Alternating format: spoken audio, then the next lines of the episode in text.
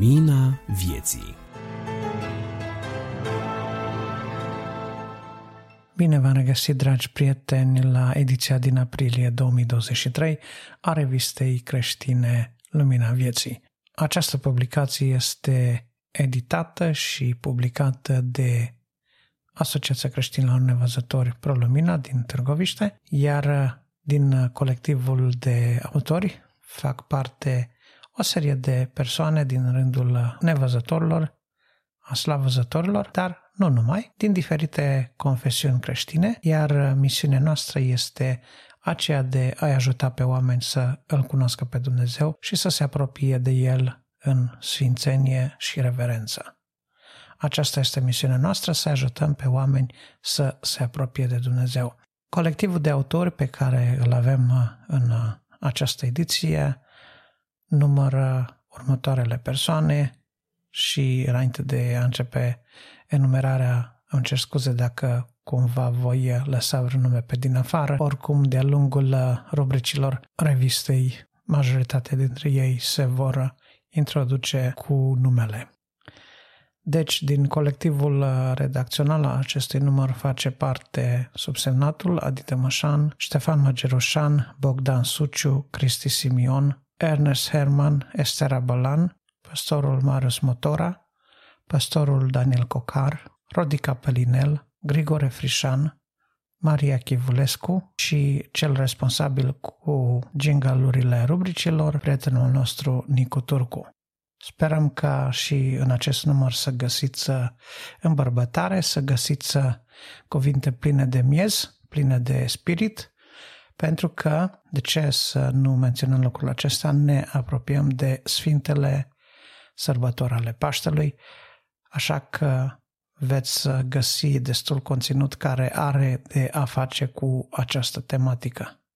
Dați-mi și mie voie, înainte de a vă da drumul să ascultați în continuare rubricile revistei, să vă urez din toată inima un sincer și călduros Hristos a înviat! Editorial. Osana fiului lui David, binecuvântat este cel ce vine în numele Domnului. Iată ce strigau oamenii aflați pe drumul principal în intrarea în Ierusalim, atunci când mai erau doar câteva zile până la praznicul Paștelui. Iisus a intrat călare pe un măgăruș,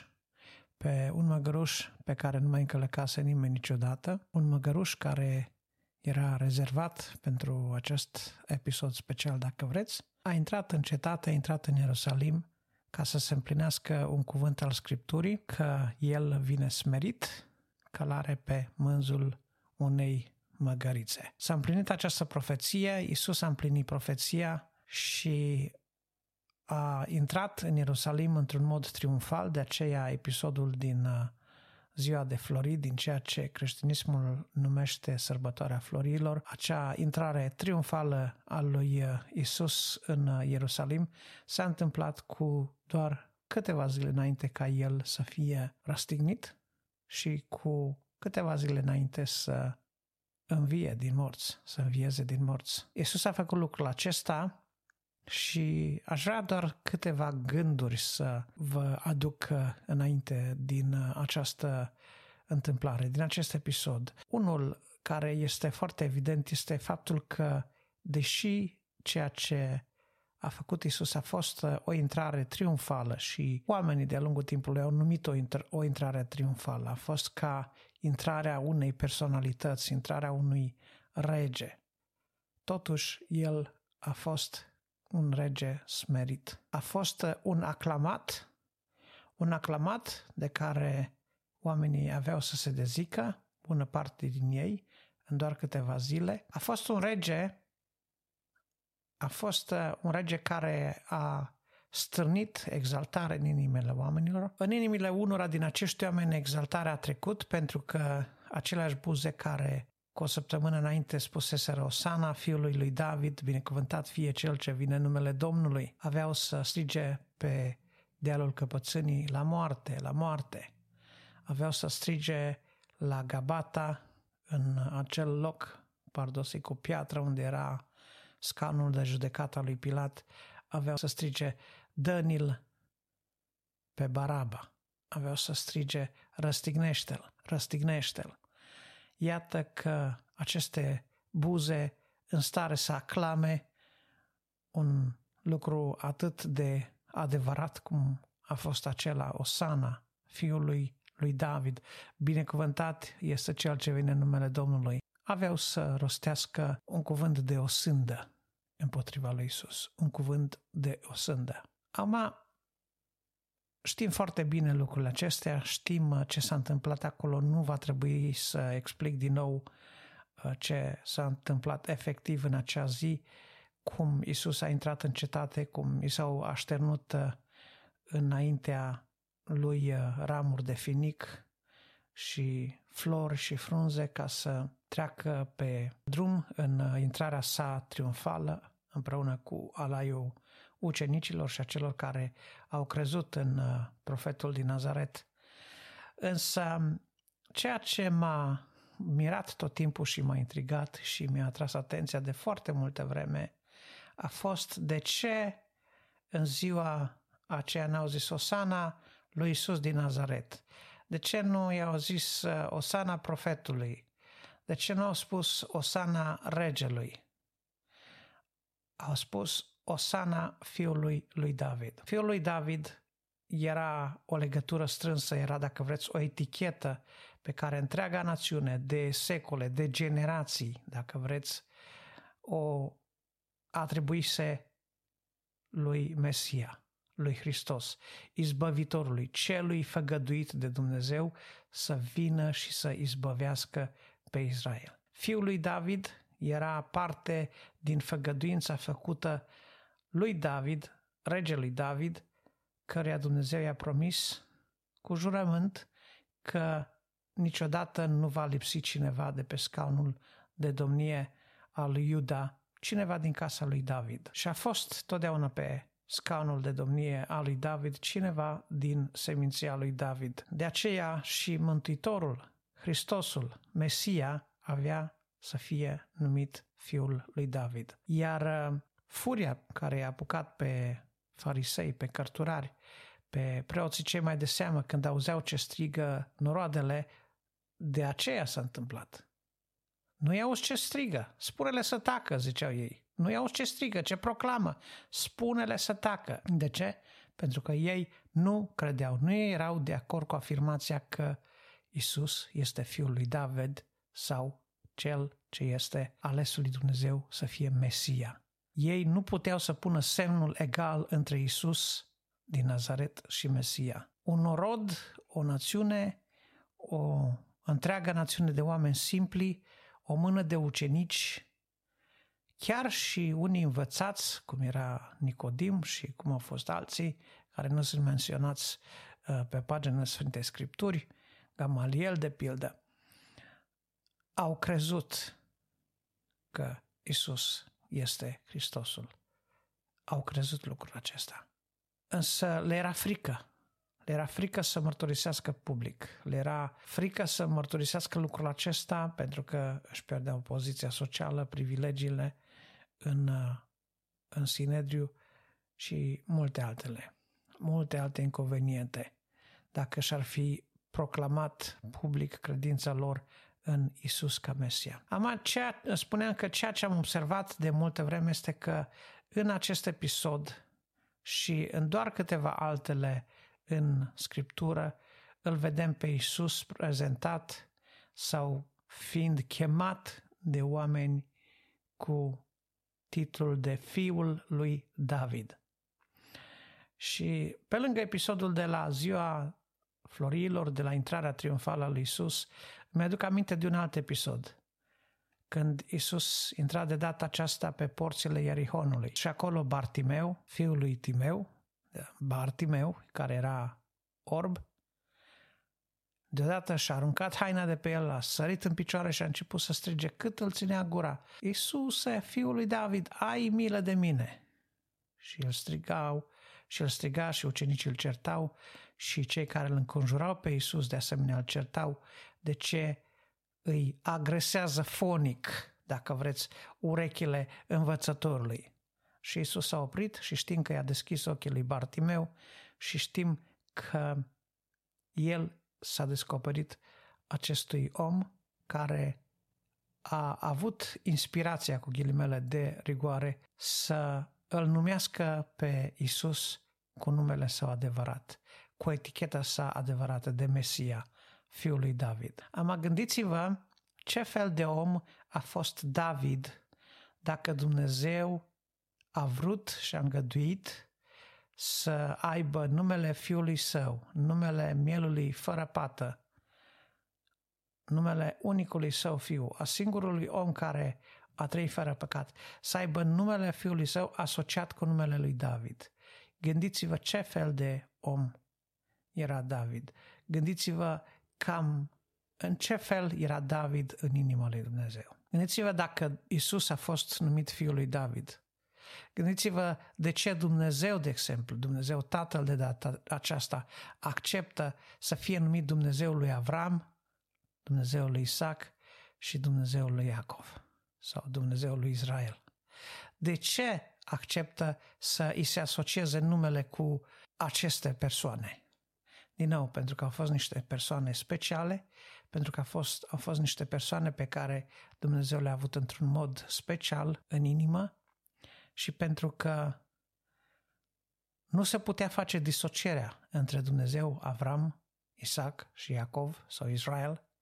Nu se putea face disocierea între un om după inima lui Dumnezeu, cum a fost David, și un om după inima lui Dumnezeu, cum a fost Iisus. Iată câteva asocieri dintre o persoană dumnezească și persoane omenești. Întreabă-te astăzi, când suntem în preajma sărbătorii florilor, sau poate suntem trecuți de ele, poate că vei asculta acest episod în perioada Paștelui sau poate după Paște. Dar gândește-te, relaționat de sărbătoarea florilor, de ce n-ar fi și numele tău legat de Dumnezeu? De ce n-ar fi asociat cu Iisus? De ce nu ai putea și tu să faci din Iisus un Iisus al tău? Să poți să cânți din toată inima: Iisuse, Iisus al meu, prieten scump, din zorii tinereții, cu tine eu călătoresc până la sfârșitul vieții. De ce n-ai putea să cânți lucrul acesta din toată inima ta? De ce n-ai putea să faci din Dumnezeu mai mult decât o zeitate, mai mult decât o idee absolută, mai mult decât marele zidar, marele arhitect? De ce n-ai face din Dumnezeu mai mult decât o idee filozofică? Mai mult decât un zeu care s-a îndepărtat de lume, să faci din Dumnezeul lui Israel, să faci Dumnezeul tău. Astăzi mi-ar place să lau pe Dumnezeu zicând: eu sunt Dumnezeul lui Adi Tămășan. Mi-ar place lucrul acesta. Mi-ar place să laud pe Iisus spunând: eu sunt Iisus, iar Adi Tămășan este fratele meu. Ce ai zice de aceste două certificări? Ce ai zice de aceste două etichete pe care Dumnezeu, respectiv Iisus, le-ar putea pune în legătură cu numele tău? Vedeți, cei care au văzut intrarea triumfală a lui Iisus în Ierusalim se temeau de tulburări cu romanii, se temeau că are să fie răscoală, care să intre peste ei legiunea romană și o să înfrângă revoltele și o să înăbușe în sânge acele mulțimi de oameni adunate la sărbătoarea Paștelui. Și de aceea le tremura inima în ei când Iisus intra smerit, călare pe un măgăruș, pe mânzul unei măgărițe, intra în Ierusalim să se proclame Fiul lui Dumnezeu, Fiul lui David, Mesia. El pentru aceasta s-a născut, așa spune Scriptura că el s-a născut să fie împărat și el a declarat înaintea lui Pilat cu câteva zile mai târziu: da, eu pentru aceasta m-am născut să fiu împărat. Deci ești împărat? Și el a zis: da, sunt, dar împărăția mea nu este din lumea aceasta. Și s-a temut Pilat pentru că a înțeles că A înțeles că Iisus vorbește de o împărăție a zeilor și să nu uităm că vremea aceea chiar și oamenii cu cultură, chiar și oamenii care aveau acces la știință și la educație, erau oameni care credeau în zeități, care credeau în niște lumi și împărății spirituale. Astăzi oamenii își fac un titlu de glorie pentru faptul că sunt materialiști, pentru că nu cred într-o lume spirituală, pentru că nu cred că există spirite, pentru că nu cred în duhuri, pentru că nu cred în îngeri, pentru că nu cred în eternitate, pentru că nu cred în Dumnezeu. Își fac un titlu de glorie și se consideră că sunt înțelepți. Noi însă știm că oamenii, din cauza că s-au închinat făpturii în locul făcătorului, și Dumnezeu i-a lăsat în voia minții lor păcătoase, ca să creadă o minciună. S-au crezut înțelepți și au nebunit. Iată ce spune Scriptura despre oamenii care cu obstinență îi se opun lui Dumnezeu, care neagă prezența lui Dumnezeu, care neagă prezența lumii spirituale. Ca să ne întoarcem de data aceasta la ceea ce spunea Iisus și la ceea ce avea să fie Iisus. Iisus pentru aceasta s-a născut.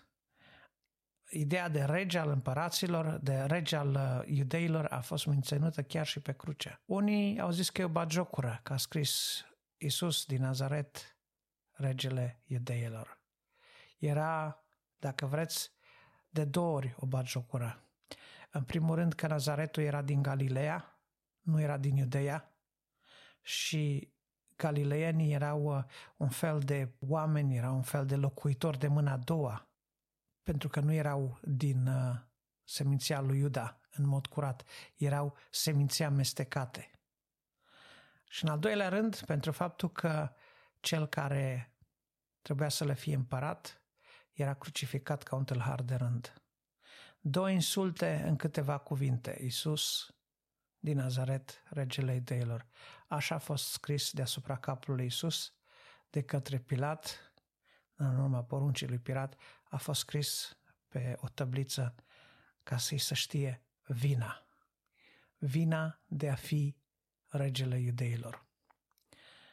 Iisus are și astăzi în ochii multora vina de a fi regele inimilor noastre, de a voi să fie regele vieților noastre. Cât de mult în viața ta este Iisus rege? L-ai făcut rege peste toate? Sau este rege doar de duminică? Este rege câteva ore pe săptămână când te întâlnești cu comunitatea de la biserică și în rest faci ce vrei cu viața ta. Este Iisus rege și peste timpul tău, și peste familia ta, și peste banii tăi, și peste resursele tale, și peste viitorul tău, și peste viitorul copiilor tăi. Trăiești tu pentru Iisus. Pentru că Iisus așa a spus: eu pentru aceasta m-am născut. Pentru aceasta m-am născut. Să fac voia Tatălui meu. El m-a trimis să fiu rege, m-a trimis să reinstaurez legea, m-a trimis să vă arăt calea de urmat și acum voi trebuie să mă urmați, să-mi urmați pilda. Iisus s-a dat pe sine însuși pentru noi. Iisus a ascultat în totul de Tatăl Său. Iar decenii mai târziu, ucenicii săi, apostolii, apostolul Pavel, de pildă, spune: călcați pe urmele mele, că și eu calc pe urmele lui Hristos. Pentru că regele este un etalon, este imaginea pe care oamenii și-o pun înainte, ca model. Îl ai tu pe Iisus în viața ta, rege și model suprem. Îi te închini tu cu reverența care îi se cuvine. Ce vei spune astăzi în viața ta prin felul cum trăiești? Vei spune: binecuvântat fie cel ce vine în numele Domnului? Sau vei spune: răstignește-l? În fiecare zi, prin faptele tale, vei spune, vei proclama una din aceste două proclamații. Ori binecuvântat fie cel ce vine în numele Domnului, ori răstignește-l. Mă rog astăzi să ai înțelepciunea și călăuzirea de a-l face rege pentru totdeauna în viața ta. rege pe deplin, rege în toate aspectele vieții tale. Și atunci viața ta va fi o binecuvântare. Și atunci Hristos va fi binecuvântat în viața ta. Eu te-am proslăvit și te voi mai proslăvi, spunea Iisus în rugăciunea din Getsimani. Și i-am învățat și pe ei cum să te proslăvească, pentru că eu sunt proslăvit în ei și ei sunt proslăviți în mine, spunea Iisus în Ioan 17, în rugăciunea din Getsimani. Cât privește pe Dumnezeu, Iisus spunea, te-am proslăvit și te vom mai proslăvi, pentru că era la câteva ore distanță de actul suprem al proslăvirii lui Dumnezeu, de ascultarea supremă. Era doar la câteva ceasuri de paharul întristării, de a bea paharul întristării, de a ridica păcatul lumii. Era doar la câteva ore. Poate că vei trece prin suferințe, poate că vei trece prin temeri, prin spaime, dar dacă nu-L vei face pe Iisus rege în viața ta de astăzi, s-ar prea putea ca foarte curând să-L dai la moarte. Pentru că opoziția față de El este flagrantă în clipa în care nu îi ești predat pe deplin. Nu poți să fii de acord cu El decât pe deplin sau deloc. Nu poți să slujești și lui Dumnezeu și lui Mamona. Nu poți să fii cu inima împărțită. Există o singură inimă și există un singur stăpân. Fă-L pe Iisus regele vieții tale, pentru că binecuvântat este Cel ce vine în numele Domnului. Amin.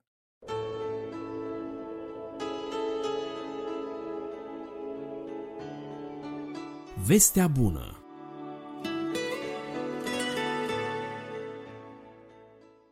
Fiți bineveniți în fața Sfântului Cuvânt al lui Dumnezeu, care ne aduce vestea bună, cea mai bună veste. Un om, fiind odată invitat la o casă de rugăciune pentru părtășie sfântă, a răspuns așa: Nu, la voi eu nu vin, pentru că am înțeles că dacă vin acolo, mă spală pe creier. El știa despre spălarea aceea care o făceau chiar și comuniștii prin metode psihice, torturi fizice, prin care voiau să șteargă din mintea omului tot ce era sfânt și bun și curat, să stârpească credința în Dumnezeu și să pună acolo gândirea ateist-materialistă. Da, fratele îi spune, ai zis tu ceva cu spălarea pe creier, dar e total diferit de ceea ce făceau ei.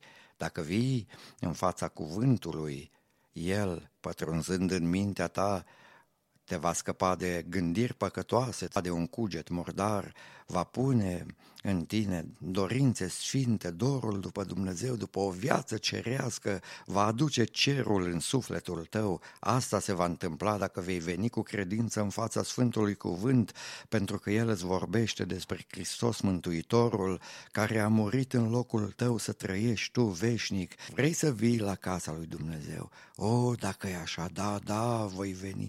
Vreau și eu să am un cuget curat, pentru că spunea cineva, cea mai bună pernă nu este aceea de la Dormeu, ci este un cuget curat. Vom sta în fața capitolului 53 din cartea prorocului Isaia, care ne vorbește așa de frumos despre Domnul Iisus Hristos, care s-a dat pe sine însuși pentru fiecare din noi. Vom încerca să citim verset cu verset și să medităm asupra acestui cuvânt minunat. Versetul 1 din capitolul 53 din Isaia: cine a crezut în ceea ce ni se vestise?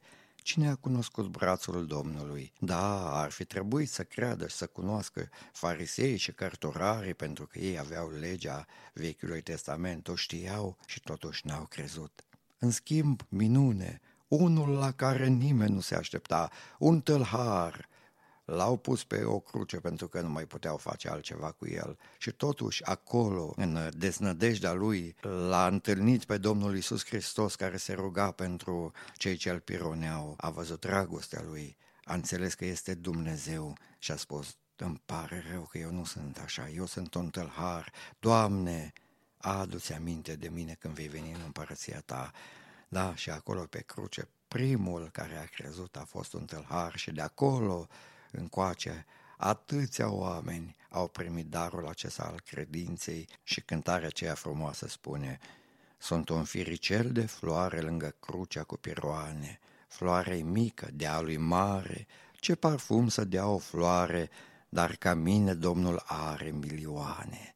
Mulțumim, Doamne, că între acele milioane ne-ai cuprins și pe noi, și pe mine, și ție, Domnul, vrea să-ți dea darul acesta al credinței și al mântuirii. Versetul 2. El a crescut înaintea lui ca o odraslă slabă, ca un lăstar care iese dintr-un pământ uscat.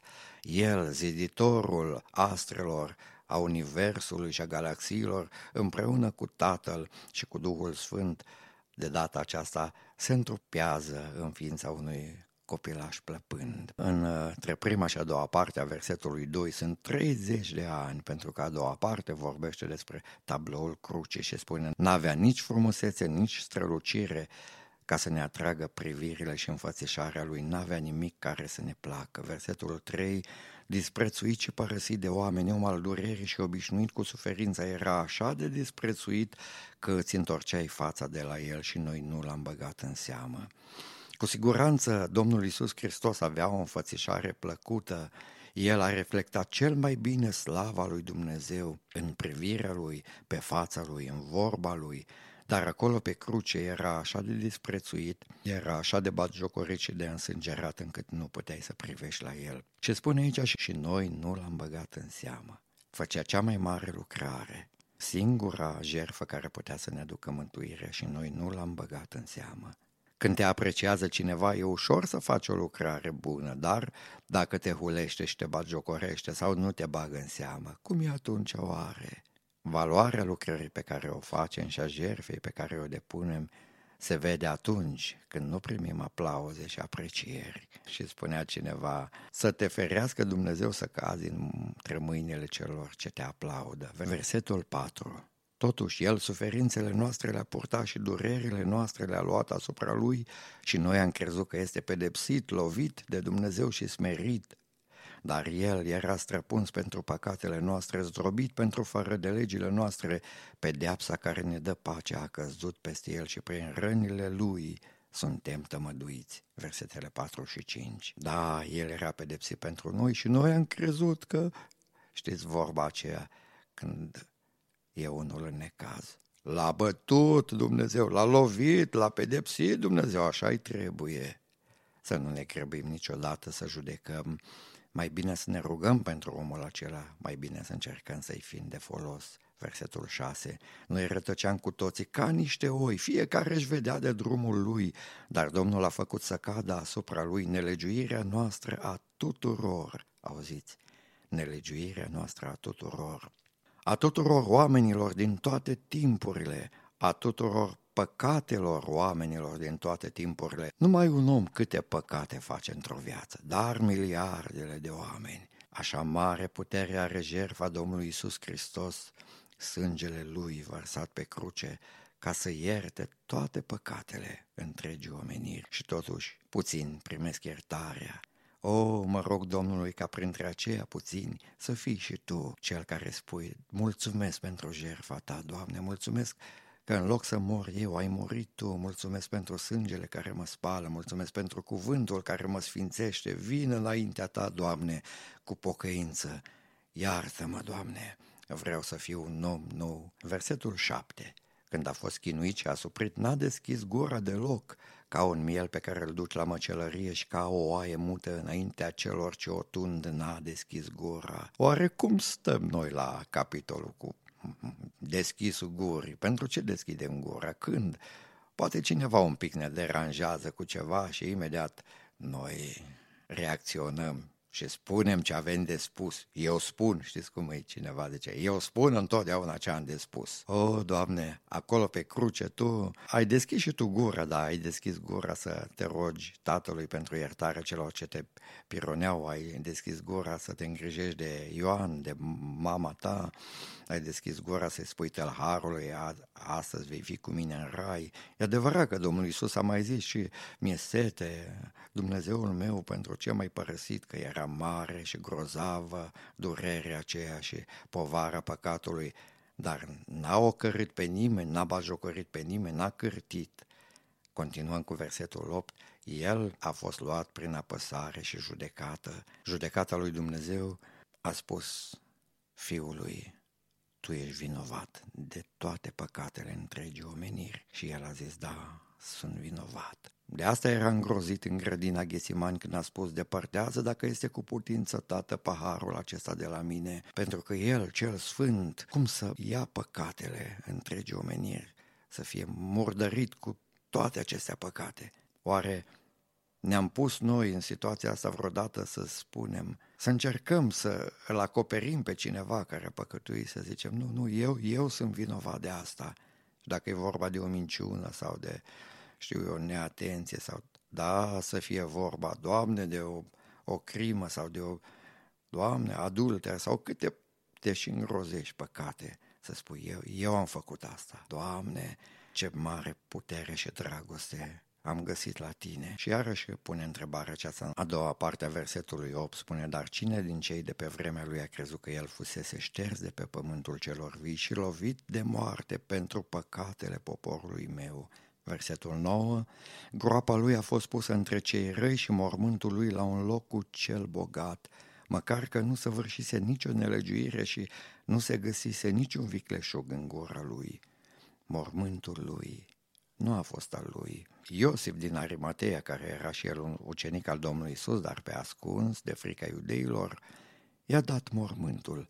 Și cineva i-a zis: Iosif, e mormântul tău, cum îți dai tu mormântul? Da, îl dau, pentru că el, Mântuitorul, a spus că va învia a treia zi. Nu-i trebuie mult, 3 zile și va fi gol. A crezut în învierea Domnului Iisus Hristos. Versetul 10: Domnul a găsit cu cale să-l zdrobească prin suferință. Și acum vorbește despre înviere, partea a doua. Dar după ce își va da viața ca jertfă pentru păcat, va vedea o sămânță de urmaș, va trăi multe zile și lucrarea Domnului va propăși în mâinile lui. După ce își va da viața, va vedea o sămânță de urmaș. Ce mare bucurie pentru Domnul Iisus Hristos să privească la urmașii lui, la sămânța aceasta. El spunea: dacă grăuntele acela de grâu nu moare, nu poate să aducă rod. Se referea la moartea și învierea lui. Dar după ce a putrezit, a adus rod însutit Domnul Iisus Hristos. E pilda aceea cu sămânța semănată, care aduce 30, 60, 90, 100. Domnul Iisus a adus 100% rod. Mulțumim, Doamne, că și noi suntem urmașii tăi. Va trăi multe zile și lucrarea Domnului va propăși în mâinile lui. Niciodată să nu o luăm în mâinile noastre, că iese rău de tot. Lucrarea va propăși doar în mâinile lui. Versetul 11: va vedea rodul muncii sufletului lui și se va înviora. Oare se înviorează Domnul văzând felul meu de trai? În sfințenie și în curăție, slujindu-l cu dragoste și pasiune, Doamne, așa aș vrea să se întâmple. Va vedea rodul muncii sufletului lui și se va înviora. Versetul 11: prin cunoștința lui, robul meu cel neprihănit va pune pe mulți oameni într-o stare după voia lui Dumnezeu și va lua asupra lui povara nelegiuirilor lor. El poate să pună pe orice om care vine cu credință și pocăință într-o stare după voia lui Dumnezeu. Oare cum e starea ta? După voia lui Dumnezeu sau după voia ta? El vrea să te pună într-o stare după voia lui. Versetul 12: de aceea îi voi da partea lui la un loc cu cei mari și va împărți prada cu cei puternici, pentru că s-a dat pe sine însuși la moarte și a fost pus în numărul celor fără de lege, pentru că a purtat păcatele multora și s-a rugat pentru cei vinovați. Atât de mult îmi place aici cum spune: s-a dat pe sine. El s-a dat pe sine la moarte. Și în grădina Getsimani, când a venit cohorta aceea și spune Domnul Iisus: ați ieșit ca după un tâlhar cu săbi și cu ciomege, cu felinari, erau mulți acolo și a venit Iuda să-l sărute și Domnul zice: cu o sărutare vinzi tu pe Fiul omului? Cineva zicea: i-aș da eu lui Iuda banii, 30 de arginți, aș da câte aș da, dacă ar vrea să mă vândă, numai să nu mă sărute. Și cohorta aceea stăteau, se uitau și Domnul îi întreabă: pe cine căutați? Pe Iisus din Nazaret. Eu sunt. Când a rostit Domnul Iisus Hristos aceste cuvinte, au căzut toți cu fața la pământ. Aici s-a văzut puterea mare a lui Dumnezeu. Dar el s-a dat. Dacă voia, putea să scape din mijlocul lor. Cum a scăpat prima dată, la prima predică în Nazaret. L-au luat, l-au dus pe sprânceana muntelui, pentru că nu le-a plăcut ce spunea el, să-l arunce în prăpastie. Dar el a trecut prin mijlocul lor și a scăpat. Putea și acum și întotdeauna, dar s-a dat la moarte din dragoste pentru noi. Cartea prorocului Isaia este o prorocie rostită la trecut. În general, profețiile Vechiului Testament sunt rostite la viitor. Prorocul arată poporului păcatul, îl cheamă la pocăință, rostind binecuvântările dacă se va pocăi sau pedeapsa dacă nu se va pocăi, și vorbește Dumnezeu prin proroci despre sfârșitul lumii. Dar aici, în Isaia 53, este o prorocie la timpul trecut, pentru că planul lui Dumnezeu pentru mântuirea noastră era împlinit înainte de întemeierea lumii. Doar mai trebuia să vină vremea aceea la care el să fie în mod practic adus la îndeplinire. Tare îmi place atunci când merg la cineva cu o problemă și el, fiind om de cuvânt, zice s-a făcut. Poți să ai încredere în omul acela că dacă a zis așa, s-a făcut. În mintea lui problema e și rezolvată. E minunat să fim oameni de încredere, oameni de cuvânt. Doamne, ajută-ne la aceasta, amin. Capitolul acesta, 53, a fost mult contestat de atei, de sceptici. Ei spuneau că l-au introdus creștinii în mod fraudulos pentru a-și susține credința lor. Au spus asta până când în 1947, pe țărmul Mării Moarte, în peșterele acelea de la Qumran, s-au descoperit manuscrise ale Vechiului Testament și cartea prorocului Isaia era acolo, iar capitolul 53 la locul lui. Erau scrise cu 100-200 de ani înainte de venirea Domnului Iisus Hristos, de către esenieni erau puse acolo, dar n-au mai putut să spună că l-au introdus creștinii, nu, ci cu 700, mai bine de 700 de ani în urmă, Domnul Iisus prin prorocul aducea poporului său această veste, cea mai bună veste. Mulțumim, Doamne, că n-ai rămas în mormânt, ci ai înviat, te-ai înălțat la ceruri și mijlocești pentru noi și trăiești în noi, cum spunea Sfântul Pavel. Am fost răstignit împreună cu Hristos și trăiesc, dar nu mai trăiesc eu, ci Hristos trăiește în mine și viața pe care o trăiesc acum în trup, o trăiesc în credința în Fiul lui Dumnezeu, care m-a iubit și s-a dat pe sine însuși pentru mine. Ce frumos este când El trăiește în noi, când viața Lui este viața noastră. Eurile acestea și din alimente sunt periculoase, sunt otrăvitoare. Euul acesta al nostru, firea aceasta, spunea Domnul Iisus, dacă voiește cineva să vină după mine, să se lepede de sine, de euul acesta, este tare periculos. Și euul din noi să fie euul aceluia care a spus eu sunt. În fața acestui eu să cadă euul nostru, euul tău, să cadă firea și să se înalțe el pe tronul inimii noastre. El să fie în noi viață și binecuvântare. Și spune la 1 Petru 1:17-19, și dacă chemați ca tată pe cel ce judecă fără părtinire pe fiecare după faptele lui, purtați-vă cu frică în timpul pribegiei voastre, că știți că nu cu lucruri pieritoare, cu argint sau cu aur ați fost răscumpărați din felul de șer de viețuire pe care îl moșteniserăți de la părinții voștri, ci cu sângele scump al lui Hristos, mielul fără cusur și fără vină. Amin.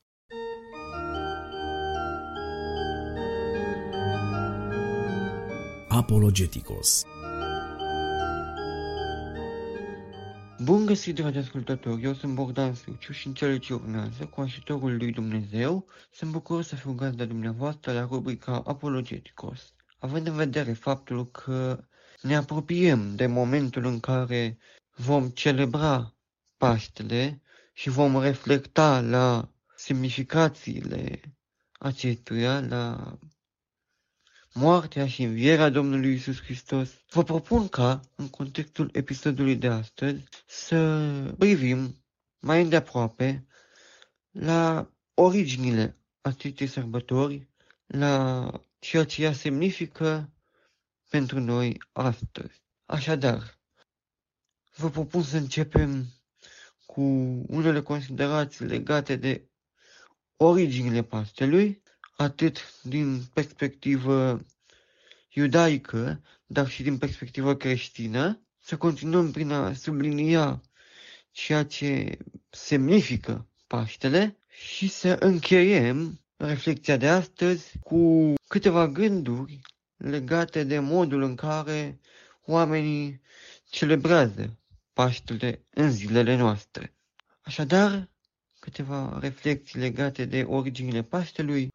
Termenul de Paște își are originea în ebraicul Pesach, un cuvânt care face referire la momentul eliberării evreilor din captivitatea lor din Egipt. Momentul este descris pe larg în cartea Exodul capitolul 12, mai exact, unde, după ce Dumnezeu i-a lovit pe egipteni cu 9 plăgi, deoarece faraon a refuzat să le permite copiilor lui Israel să plece din Egipt, după acest moment, spuneam, Dumnezeu anunță o nouă plagă și anume omorârea tuturor întâilor născuți ai egiptenilor. Evreii însă sunt scutiți de această nenorocire, iar în acest sens ei trebuie să înjunghie un miel și să mănânce pâine nedospită, însoțită de ierburi amare și totodată să ungă ușorii ușii, pragul de sus al ușii, practic, cu sângele mielului. În noaptea în care s-au întâmplat aceste lucruri, Dumnezeu a lovit, cum am spus, pe întâi născuți ai egiptenilor și tot atunci evreii au fost eliberați din captivitate. Prin urmare, semnificația inițială a Paștelui și semnificația ebraică a Paștelui este strâns legată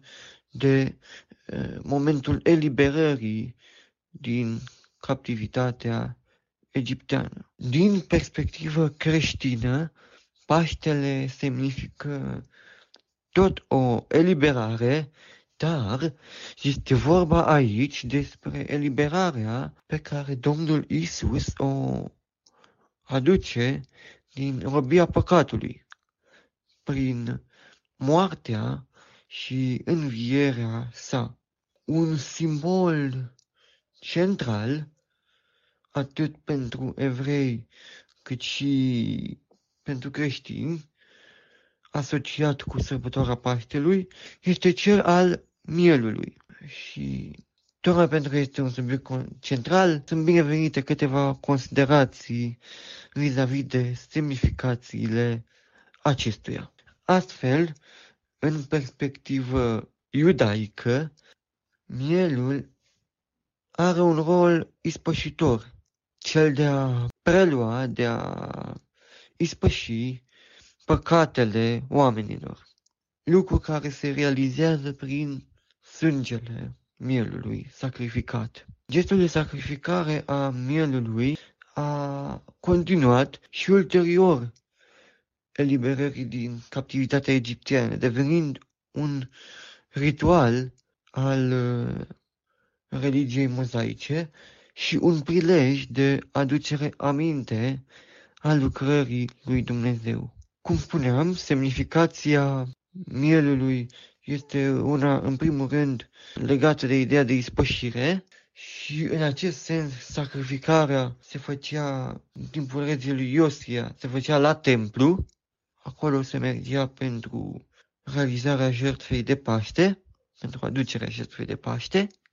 În timpul regelui Irod se făcea sacrificiul în curtea exterioară a templului, iar ulterior distrugerii templului, în anul 70 după Hristos, Paștele, cu ritualurile conexe acestuia, era celebrat în familie, așa cum se întâmplă și în zilele noastre. Din perspectiva creștină, mielul este de asemenea prezent, însă el îl simbolizează pe Iisus Hristos, care este prin excelență mielul de Paște, este cel care, prin moartea sa, a luat asupra asta păcatul umanității. Prin urmare, creștinii nu sunt datori să aducă jertfe sângeroase sub forma mierilor, această jertfă în formă sângeroasă fiind în mod definitiv realizată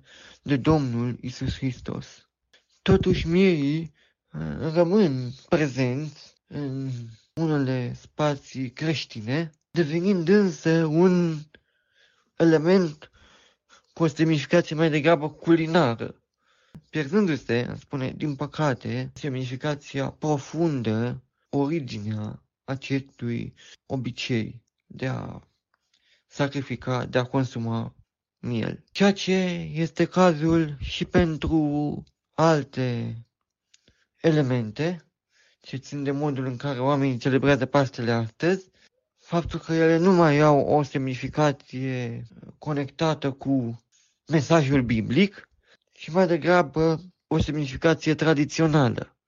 Astfel ne referim la obiceiul de a vopsi ouă de Paște, obiceiul care se practica în satele tradiționale românești al stropitului, faptul că băieții stropeau fetele, fie la o fântână, fie la un râu, iar fetele respective erau foarte bucuroase, considerând că în acel an se vor mărita.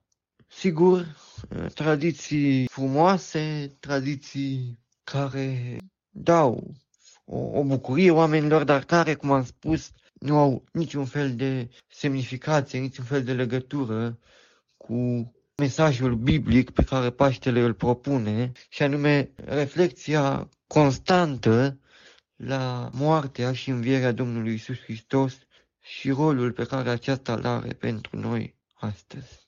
Acestea ar fi câteva considerații legate de Paște și semnificația acestuia. Pentru documentare am accesat în principal site-ul creștinortodox.ro și resursecreștine.ro, acolo unde puteți și dumneavoastră să aflați mai multe informații legate de istoria Paștelui și de semnificațiile acestuia. Vă mulțumesc pentru atenția acordată, bunul Dumnezeu să vă binecuvânteze pe fiecare în parte. Vă doresc ca acest Paște să fie pentru dumneavoastră un timp binecuvântat, un timp cu pace, un timp în care să reflectați la învierea, la moartea și învierea Domnului Iisus și la harul pe care Domnul ni-l oferă prin acestea. Și, în ton cu perioada care se apropie, sunt bucuros să-mi iau rămas bun de la dumneavoastră cu salutul creștin, Hristos a înviat. Lapte și bucate tare. Bine vă regăsesc la atelierul de vindecat sfinți, la atelierul de transformat oameni, bine și de reparat. Și bine vă regăsesc la atelierul în care ne aprofundăm în înduhovnicire. Lui Satan îi place inerția. În 2 Corinteni 10:5, apostolul Pavel spune așa: noi răsturnăm izvodirile minții și orice înălțime care se ridică împotriva cunoașterii lui Dumnezeu și orice gând îl facem rob ascultării de Hristos. Știți ce înseamnă inerție umană și de ce îi place diavolului inerția? Inerția umană este tendința unei persoane sau a unei colectivități de a rămâne în repaus, în inactivitate. Mai înseamnă lipsă de energie. Inerție cred că vine și de la inert. Asta îi place vrășmașului. Să fim inerți din punct de vedere spiritual. Satana vrea să rămâi așa cum ești, să nu-ți mai pese. Dumnezeu însă vrea să nu rămâi așa cum ești și să nu te mulțumești în starea în care te afli chiar acum. Principalele ținte care trebuie doborâte din mintea ta și din mintea noastră, dacă vrem biruință împotriva păcatului și a răului, sunt înălțimile sau fortărețele din ființa umană. Unele traduceri biblice folosesc cuvântul întărituri, raționamente sau imaginații ale minții. Întăriturile sunt acele tipare negative de gândire, gravate în mintea noastră, fie prin impulsul mediului, fie prin repetare îndelungată, fie prin experiențe unice, dar traumatizante. Modul tău de gândire determină tiparele tale de comportament, iar tiparele de gândire determină temperamentul. Întăriturile sunt date în vileag prin tiparele temperamentale și comportamentale care nu sunt asemeni lui Hristos, adică un anumit tipar de gândire impregnat în mintea ta cu lipsa de speranță te face să privești ceea ce știi clar că nu e după voia lui Dumnezeu ca fiind imposibil de schimbat. E fals. În ce fel se ridică deci în mințile noastre aceste obstacole, aceste întărituri sau fortărețe distrugătoare?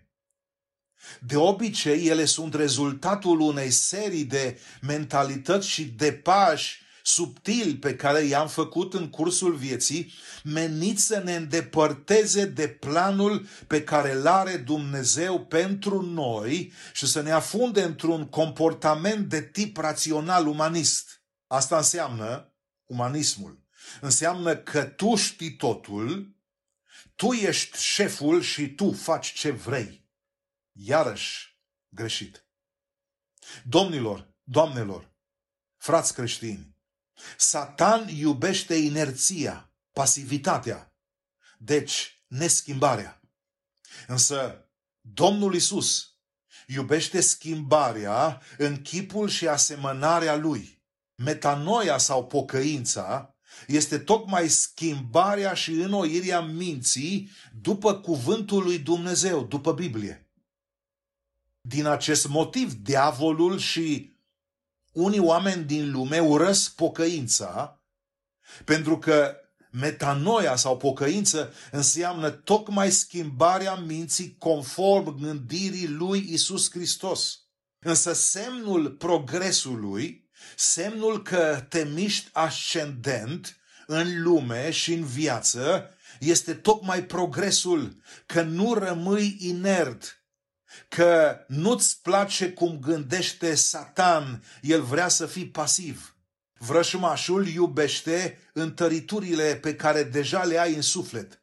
El iubește tiparele negative din mintea ta. Dumnezeu însă iubește întotdeauna transformarea noastră în asemănare cu Fiul Său Iisus Hristos, dar asta se poate realiza numai prin lucrarea Duhului Sfânt. Satana iubește statul pe loc, pasivitatea, inerția. Dumnezeu iubește progresul spiritual, creșterea și maturizarea ta și a noastră la statura de om mare după chipul lui Iisus Hristos.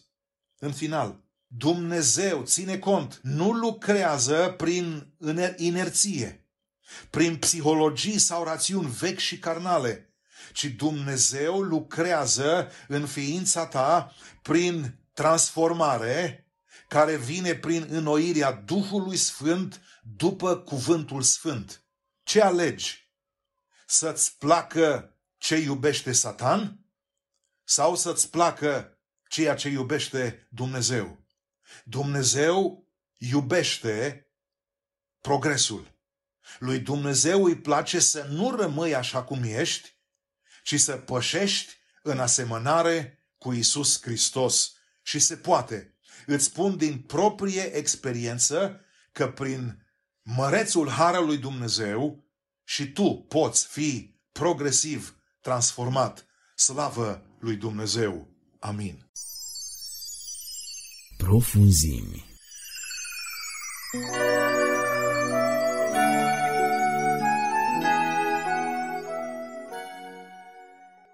Bun găsit, dragi ascultători, la microfon, Cristi Simion. Suntem în cadrul rubricii Profunzim. Iată mielul lui Dumnezeu care ridică păcatul lumii, spunea Ioan Botezătorul despre Iisus Hristos. Și într-adevăr așa și este. Avem o meditație de Ernest Herman și două poezii recitate de Estera Bălan și Marius Motora. Haideți să ascultăm spre slava lui Dumnezeu.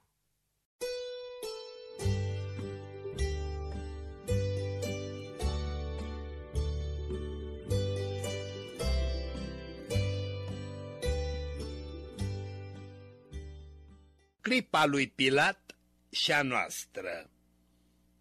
Tot gândindu-mă odată la Pilat și trista-i soartă, m-am cutremurat când am constatat că aproape oricare credincios din adunare zilnic judecă mereu pe Fiul lui Dumnezeu și, la fel ca lui Pilat, fiecăruia ne-i dat o deplină libertate să-l dăm vieții sau la moarte.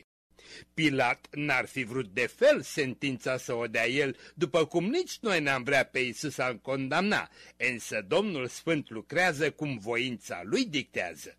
Fiecare următor din Adam scoborâtor e trimis pe Terra liber să rostească sentința lui Iisus judecătorească. Așadar, vrem, nu vrem, să fugim, nu putem. Hai mai bine să învățăm cum să nu repetăm catastrofa cea mai mare ce s-a consumat sub soare. Cum spuneam, cugetam la bietul Pilat cărui i-a fost dat tot ce a trebuit ca să-l fi ferit de păcatul omorârii Domnului Iisus Hristos, care ca să-i dea lui viață venise aici jos. Dumnezeu s-a îngrijit să-i facă descoperit că, de fapt, închizitorii purtau vina acuzării. Iar Iisus, cum spunea el, nu avea vină de fel. Peste toate mai primește și de la nevastă veste cum a fost înștiințată că Iisus e fără pată. Când a auzit Pilat, mai tare s-a înspăimântat, căci de când luase în primire funcția de judecător, n-avusese niciodată vreun caz asemănător. Și în neliniștea cel prinse către condamnat se îndreaptă. De unde ești tu, Hristoase? Eu nu sunt din lumea voastră. Dar de unde ești atunci? Eu sunt împărat din cer, venit să aduc adevărul oamenilor care pieri. Și ce este adevărul? A întrebat Pilat, dar, vai, n-a stat să audă răspunsul care l-ar fi dus în rai. O, sărmanule Pilat, dacă ai mai fi întârziat un minut doar cu Iisus, azi puteai fi cu el sus. Dar lăsându-l la o parte pe Pilat să-și plângă graba, să vedem cum stăm noi astăzi cu Iisus și cu zăbava. Tuturor acelor care li s-a dat aici jos să audă despre crucea Domnului Iisus Hristos, li s-a dat și harul care l-a avut Pilat odată să înțeleagă că Hristosul era sfânt și fără pată. Toți acei ce nu știți crucea decât din înjurătură, zăboviți și voi o clipă azi mai mult lângă Scriptură, căci prin poezia aceasta Dumnezeu vrea să vă scape ca și pe Pilat romanul de la iad și de la moarte. N-ai vrea tu mai bine acum să întârzii lângă Scriptură ca să afli calea vieții prin a ei învățătură? Căci tocmai pentru că încă, tot la fel ca și Pilat, n-ai vrut să te oprești o clipă din al vieții alergat, sunt eu azi trimis la tine din partea lui Dumnezeu să te smulg din nepăsarea față de Hristosul său. Alții s-ar putea să spună că ei nu sunt nepăsători, ci că merg pe la biserici de Crăciun și sărbători. Da, frumos e gestul acesta, asta-i însă ca Pilat care îl vizita pe Iisus în sala de judecat. Dar ce faci apoi cu Iisus după ce l-ai vizitat? Pleci cum a ieșit Pilat după ce l-a întrebat? Când te duci la sfânta slujbă să aduci sfânta închinare, ești Pilat care se duce să-i pună întrebare. Deci după închinăciune rămâi tu un ceas în plus lângă Biblie să afli ce ar avea de spus Iisus? Nu uita că nu te ajută simpla formă de predare dacă nu rămâi cu Iisus restul vieții în ascultare. Și ca să înțelegem bine cât pierdem când ne grăbim să plecăm de lângă Isus după ce la El venim, ia gândiți-vă să zicem, mergi la bancă cu o întrebare dacă vrea să-ți împrumute bani pentru o nevoie mare. Pe când însă casierul vrea să-ți spună aprobat, n-are cui, căci ca Pilat tu ai ieșit și ai plecat. Spune-mi dar, ce-ți folosește un drum la bancă făcut dacă nu aștepți la casă să capeți ce ai cerut? Tot la fel, ce-ți folosește doar o simplă închinare dacă nu trăiești în viață Biblia în ascultare? Sau să zice, mergi la doctor, spui că te-ai îmbolnăvit și apoi pleci. Ajunge atâta să te fii însănătoșit? Orice minte întreagă poate să înțeleagă că la orice întrebare, cerere sau căutare n-ai să poți nimic avea ori și câte ți s-ar da dacă după întrebare nu rămâi în așteptare până se lucrează și se împachetează comanda făcută de tine cerută. Iar acum spre încheiere, iată câteva repere despre aplicarea în viață a rămânerii povață. Ai venit la adunare unde ți s-a predicat despre dragostea credinței. Tu nu vezi și ești mirat. Ei, vezi tu, aici e cheia. Nu îți alunga mirarea, ci rămâi pe mai departe lângă Isus cu întrebarea. Bine, bine, îmi vei zice, cum să stau lângă Hristos când El este sus în slavă, iar eu sunt pe terra jos?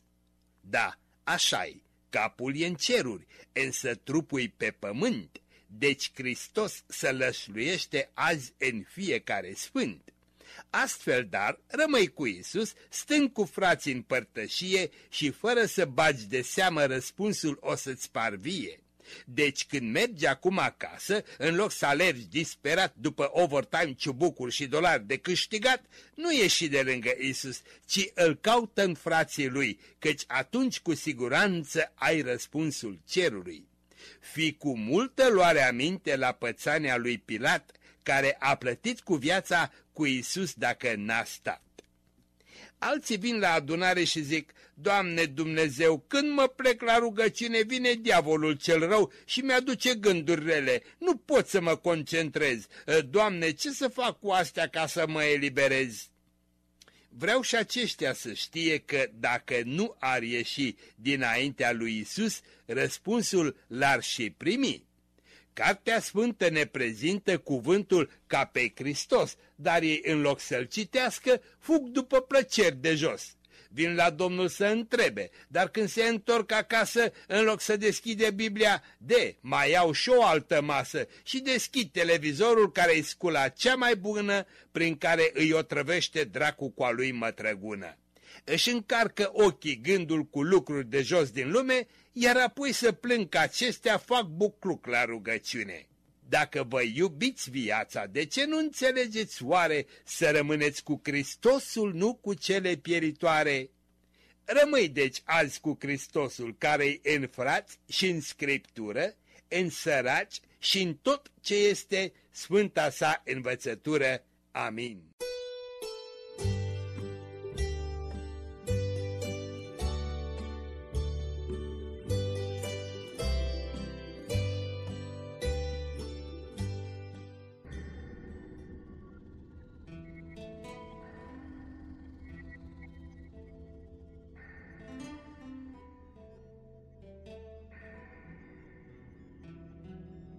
Priveam la Golgota, era în gândul meu un zvon de gloate. Treceau 3 cruci și în urma lor preoți și demoni din cetate. Veneau stăpânii în convoi și le auzeam pe cale pașii și am întrebat, aceștia cine-s? Iar Duhul mi-a răspuns, rășmașii. Priveam la Golgota în duh și mi era plin de taină gândul. Vedeam un nour de bătrâni, văzduhul culmii străbătându-l. Ei cercetau din semn în semn cum se împlinea cuvântul vieții și am întrebat, aceștia cine-s? Iar Duhul mi-a răspuns, profeții. priveam la Golgota, vedeam minuni din ce în ce mai grele. Vedeam cum se strângeau cei mulți prin grohotișul din Vâlcele. Lovindu-se cu pumnul în piept, plângeau trudiții la răscruce și am întrebat: aceștia cine-s? Sunt cei ce văd doar om și cruce. Priveam la Golgota pătruns, iar peste oastea Asmodeie, cu chip sever, cu pumnii strânși, trecea prin aer o femeie. Loviți, striga mereu, loviți, căci sfânt e Domnul Împăratul. Am întrebat: aceasta cine-i? E legea osândind păcatul. Priveam la Golgota uimit, căci sus pe cruce plin de sânge murea Iisus, și în depărtări vedeam cum lanț de lanț se frânge, iar niște regi zburau cântând, lăsându-și peste culmi ecoul, și am întrebat: aceștia cine-s? Cei mari slăvind în cer eroul. Priveam la Golgota, dar vai, deodată prin stihii silhuie, venind trupul lui Iisus, al doilea trup să târne în cuie. Toți îngerii, înmărmurind, îl arătau prin nouri: iată-l! Și am întrebat: acesta cine-i? Și mi-a răspuns tot cerul: Tata.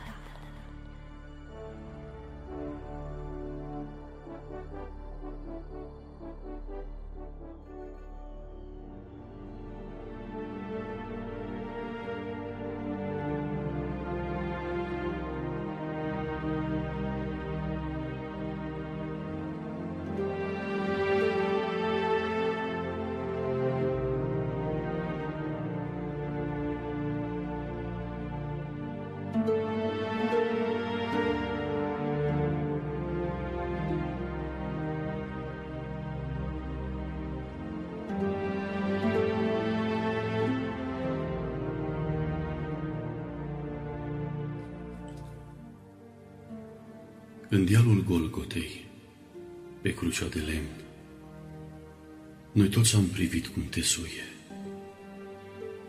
și, ascultând al satanei îndemn, pe rând am lovit cu ciocanul în cuie.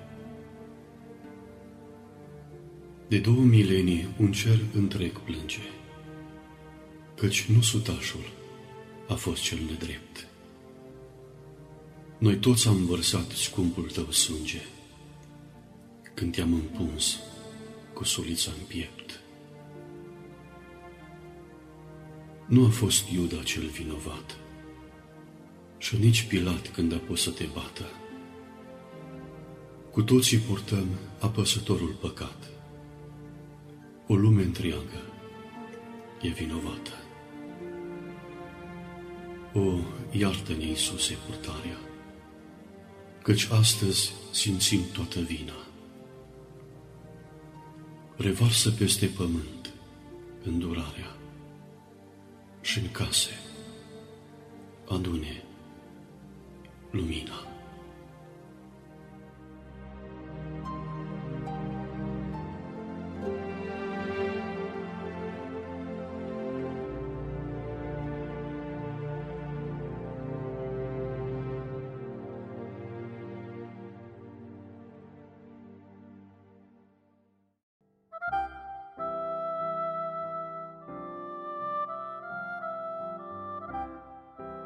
Gânduri pe portativ.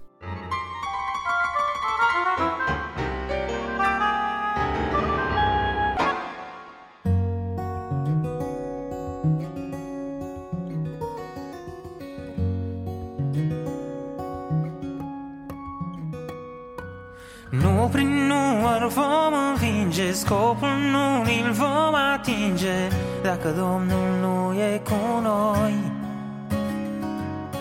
Biruința este dată celor ce smeriți îl caută și se încrede în el la nevoi. Nu prin număr vom învia scopul nu ni-l vom atinge dacă Domnul nu e cu noi. Biruința este dată celor ce smeriți îl caută și se încred în el la nevoi. Nu prin forță se câștigă, nu greși privind înapoi. Dacă chiar vrem, dacă credem, Domnul va lupta pentru noi.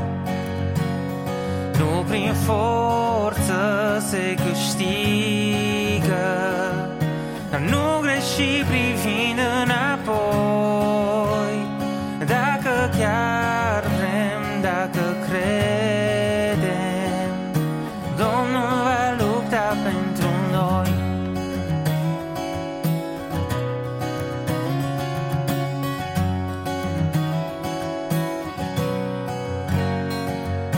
Cheia este ascultarea, pe uscat vom trece marea, apele se dau înapoi. Oh, și vrășmașul vrea să treacă, dar nu poate se îneacă, apele se adună și voi. Cheia este ascultarea, pe uscat vom trece marea, apele se dau înapoi. Și vrăjmașul vrea să treacă, dar nu poate se îneacă, apele se adună și voi. Nu prin forță se câștigă,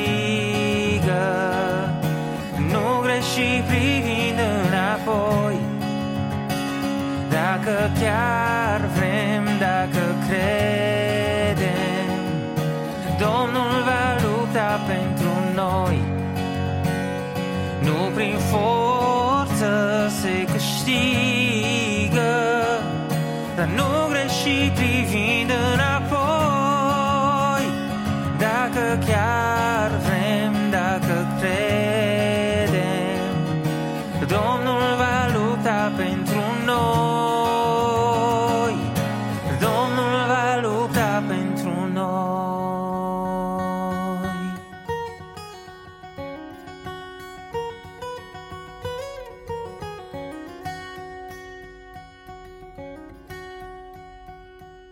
Noaptea vine și se lasă, noaptea vine și se lasă, dar poporul lui nu-i pasă. Luminează stâlpul de foc, printre rânduri veselie, o nespusă bucurie, sărbătoare, cântec și joc. Noaptea vine și se lasă, dar poporul lui nu-i pasă. Luminează stâlpul de foc, printre rânduri veselie, o nespusă bucurie, sărbătoare, cântec și joc. Nu prin forță se câștigă, nu greși privind înapoi. Dacă chiar vrem, dacă credem, Domnul va lupta pentru noi. Prin forță se câștigă, dar nu greși privind înapoi. Dacă chiar vrem, dacă credem, Domnul va lupta pentru noi. Domnul va lupta pentru noi. Domnul va lupta pentru noi. Bun găsit, stimați ascultători! Sunt Rodica Pârle și mă bucur că după ceva vreme am din nou prilejul să vă prezint doi invitați deosebiți, aș spune eu. Și sunt deosebiți pentru că prin ceea ce fac dovedesc multă seriozitate și responsabilitate față de darul pe care Dumnezeu l-a pus în ei. Dani și Matei Andreica, mulțumesc tare mult că ați acceptat să stați cu noi la o poveste despre voi și muzica voastră și mulțumesc, Adi, pentru că ai facilitat această discuție. Pentru început, aș vrea să vă întreb, cine sunteți, ce faceți? Pentru că sunt convinsă că oamenii vor vrea să știe cine sunt acești frați Andreica. O să încep eu, că sunt mai vârstnic. Eu sunt Daniel. Mulțumesc în primul rând pentru invitație și mă bucur că sunt împreună cu voi în seara asta. Am 36 de ani, căsătorit, doi copilași, o fetiță de 9 ani și un băiețel de 5 ani. De când a când de multă vreme, dar nu de mult am publicat așa primele clipuri pe YouTube și cred că așa m-a auzit Adi și cu ocazia asta m-a și invitat, dar de când, de fapt, când din adolescența timpurie. Ai mers la biserică în Cluj, din câte știu, nu? Da, noi tragem din Beclean, județul Bistrița, ne-am născut acolo, suntem patru frați. Eu sunt al treilea, Matei al patrulea, deci avem doi frați mai mari. Toți ne-am născut paradoxal cu probleme de vedere și zic paradoxal pentru că nu există în tot neamul nostru, care este foarte mare, nu există niciun alt caz în familie cu probleme de vedere. Mama sunt 13 frați, tata 10, nu există între verișori, între strămoșii pe care îi cunoaștem și de care am auzit. Și fiind cu problemele astea de vedere, până la urmă părinții au reușit să se mute în Cluj, pentru că aici era școala de nevăzători și așa am ajuns în Cluj.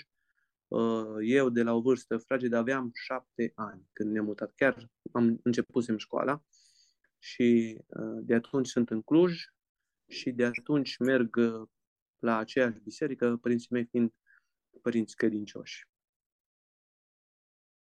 Da, mi-am dat seama că sunteți din familie de credincioși, pentru că în momentul când am dat căutare după frații Andreica, Dani Andreica, au apărut foarte multe nume de Andreica și zic, a, e clar, au un trecut în spate. Exact. Matei, tu ce spui? Da, bine, v-am găsit și eu. Eu sunt Matei, fratele cel mai mic, am 30 de ani, sunt căsătorit și eu de aproape 2 ani imediat și... Eu mă ocup cu muzica în ultimii ani, spre asta m-am îndreptat, deși ca și profesie oficial sunt kinetoterapeut și eu ca și Dani a fost cumva modelul, fără să-l măgulesc, pot să spun în foarte multe domenii că el a fost un model pentru mine, însă aici a fost cumva o chestie așa că nu știam momentul clasei a 12-a sigur ce să fac și cumva l-am văzut pe Dani, a zis hai că nu îmi place, dar parcă nici nu îmi displace meseria asta. Și am absolvit facultatea de kinetoterapie, însă după absolvire nu m-am ocupat deloc n-am profesat deloc kinetoterapia și în cele din urmă, până la urmă, am decis și cu inima și m-am îndreptat spre muzică. Predau chitară, în mod special cam cu asta mă ocup. Ocazional mai înregistrez chitare pentru diversi artiști. Da. De fapt îmi amintesc că am avut o discuție cu Matei, nu-i plăcea deloc profesia asta să o facă și zic, bun, dar ce-ți place să faci? La un moment dat a și lucrat un an de zile într-o fabrică, zic, hai că nu e de tine munca necalificată și zic, ce ți-ar plăcea să faci? Păi muzică. Păi ce nu faci muzică atunci? Păi cum să fac? Încearcă, ești încă necăsătorit, nu era la momentul ăla. Poți încerca, n-ai obligații familiale, să zici, mă las de muncă și nu mai pot să întrețin familia. Și de atunci se ocupă cu muzica, predă chitară și este bine și din punctul ăsta de vedere. Cine v-a îndrumat în direcția aceasta a muzicii? Când v-ați descoperit că este chemarea voastră sau vocația voastră? Pentru că voi ceea ce faceți foarte bine, aveți un anumit nivel care presupune multă muncă în spate. Și chiar sunt curioasă, de unde v-ați dat voi seama că asta vreți să faceți, că asta vă doriți să vă reprezinte cumva, că asta e cartea voastră de vizită, practic, muzica? Păi acum eu cred că în mediul nostru neoprotestant în special, în puține familii nu se regăsesc cântăreți. E un lucru așa. Și în liceul de muzică, dacă mergi în Cluj, cred că 50% din familii neoprotestante. La filarmonică, tot pe acolo procentul, și la operă și mai departe. La noi, în familie, tata a cântat la acordeon când era tânăr. Pe urmă, în casa noastră a ajuns o orgă. Un frate de-a lui, de fapt, din Germania, îi dăduse o orgă în anii 90 și am avut un instrument în casă. Tata, știind de la acordeon, așa, claviatura, a început să cânte și pe clapele de la pian și a început să-mi arate un cântecel două. Pe urmă m-a dat la școala de arte populare la pian. A zis, trebuie să înveți așa, sistematic și științific, nu ca mine. Bineînțeles că tot urechist am ajuns și după școală, dar mi-a folosit și școala de arte în sensul tehnic, să cunosc claviatura, nu știu, să folosesc digitația corectă, mi-a îmbunătățit tehnica de cântat. Nu pot să zic că nu mi-a folosit, dar în final am rămas la pian pe acompaniat și improvizație. Și sunteți implicați și în biserică? Da. Așa, la modul, cum să zic, consecvent, nu? Nu ocazional, când și când. Da. De fapt, cred că e lucrarea cea mai dragă mie. E trupa de laudă și închinare din biserica Speranța din Cluj, unde suntem noi membri. De când am venit în Cluj, din clasa 1, era cea mai aproape de noi. Părinții, în virtutea proximității, au ales, au zis, mergem la care mai aproape. Și cred că asta e cea mai apropiată lucrare așa de inima mea, când și în alte două banduri așa, dar asta îmi place cel mai mult, să conduc biserica în închinare. Și când aud biserica cântând așa, am eu o expresie, le și zic, fraților, din toată inima, să cântați în ziua asta din toată inima și din toată gura. Și în momentul ăla când aud biserica cântând așa cu pasiune, cu foc, cu intensitate, atunci am cea mai mare satisfacție și mă simt răsplătit. Și în trupa de închinare îi cu Matei împreună, bineînțeles, dar și alți colaboratori din biserică. De fapt, acum că suntem în familie. Da. Am... o întrebare care, nu știu dacă o să-mi răspundeți, dar aveți dreptul să spuneți nu. Cântați și muzică laică? Cântăm. Matei, vorbește tu, că tu ești mai firesc un pic. Cântăm destul de rar, sau ocazional. Depinde. Bine, în sensul ce laic? Stați un pic, că noi cântăm laic în sensul că mergem la nunți totdeauna noastre, unde avem avem un trio instrumental și acolo cântăm din repertoriul internațional. O piesă de a lui Armstrong, o piesă de a lui Celine Dion, dar e varianta instrumentală. Deci nu, practic, deci că e muzică laică. Deci, practic, da, bine, dacă e să o luăm așa, și multe cântări creștine care le cântăm noi, de fapt, melodiile aparțin... Exact. Altor acolo, și... Mendelssohn ceva, nu? Neapărat. De ce am întrebat? Pentru că mi-a povestit cineva o fază despre tine, Matei, că tu la un anumit eveniment ai fost solicitat să cânți la școală și ai refuzat. Ai spus că tu nu cânți decât muzică creștină. Și de asta am pus întrebarea asta și vreau să întreb mai departe. De ce cântați totuși muzică creștină și nu alegeți muzica laică ca și mod de exprimare? Cumva, nu știu dacă n-au avut neapărat cea mai clară informație. Nu zic, am cântat și piese de dragoste cu un mesaj foarte profund și decent în același timp. Dar a fost foarte rar când am făcut asta. Și mereu a doua piesă a fost ceva despre Dumnezeu. Cumva am încercat să le aduc tot în zona asta lucrurile. Da. Și am profitat de ocazie, pentru că acum într-un context laic mai puțin acceptă să vii să cânți despre Dumnezeu. Chiar mi s-a întâmplat să fiu refuzat total, să mi se spună nu pot să fiu cu genul ăsta de prieteni. Și atunci cumva am încercat să le combin și am mai fost festivalul folk unde am participat. Au fost ocazii în care am putut să cânt numai muzică creștină, chiar dacă festivalul era unul laic, mi s-a permis chestia asta și am profitat la maxim de ea. La un moment dat îmi amintesc că la un concurs ai primit un premiu, mai ții minte, premiu 1 sau ceva, și au făcut o secțiune specială pentru el, muzică religioasă, nu? Da. Au fost o combinație dată, da, atunci. Că tu, da, tu într-adevăr, te-ai încăpățânat atunci să cânti o piesă de la Petra tradusă și, până la urmă, știu că le-a plăcut, chiar dacă era creștină. Bine, da, Petra cântă muzică creștină. Da. Ce mai vreau să vă întreb, aveți de gând să scoateți albume? Da, de multă vreme ne tot întreabă. Noi de asta zic că așa pe YouTube cu clipuri oficiale și așa am apărut foarte recent, dar noi cântăm din adolescență. Și mulți ne-au tot întrebat, de ce nu scoateți un album, de ce nu scoateți o piesă? Nu știu de ce am tot amânat. Chiar acum urmează să mai lansăm un clip înregistrat deja de 2 ani de zile, dar nu l-am pus până acum.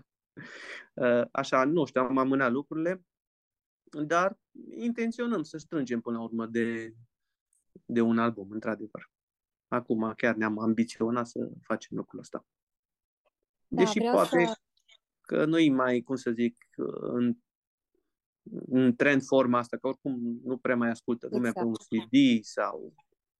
Putem să le punem și pe rând, o dată pe lună, o dată la 2 luni, câte o piesă, că oricum lumea o ascultă și pe mașină, tot de pe YouTube sau pe Apple Music sau știu eu, variante de genul ăsta, platforme. Aș vrea să anunț ascultătorii noștri că vă pot asculta pe un canal de YouTube, da? Aveți un canal de YouTube.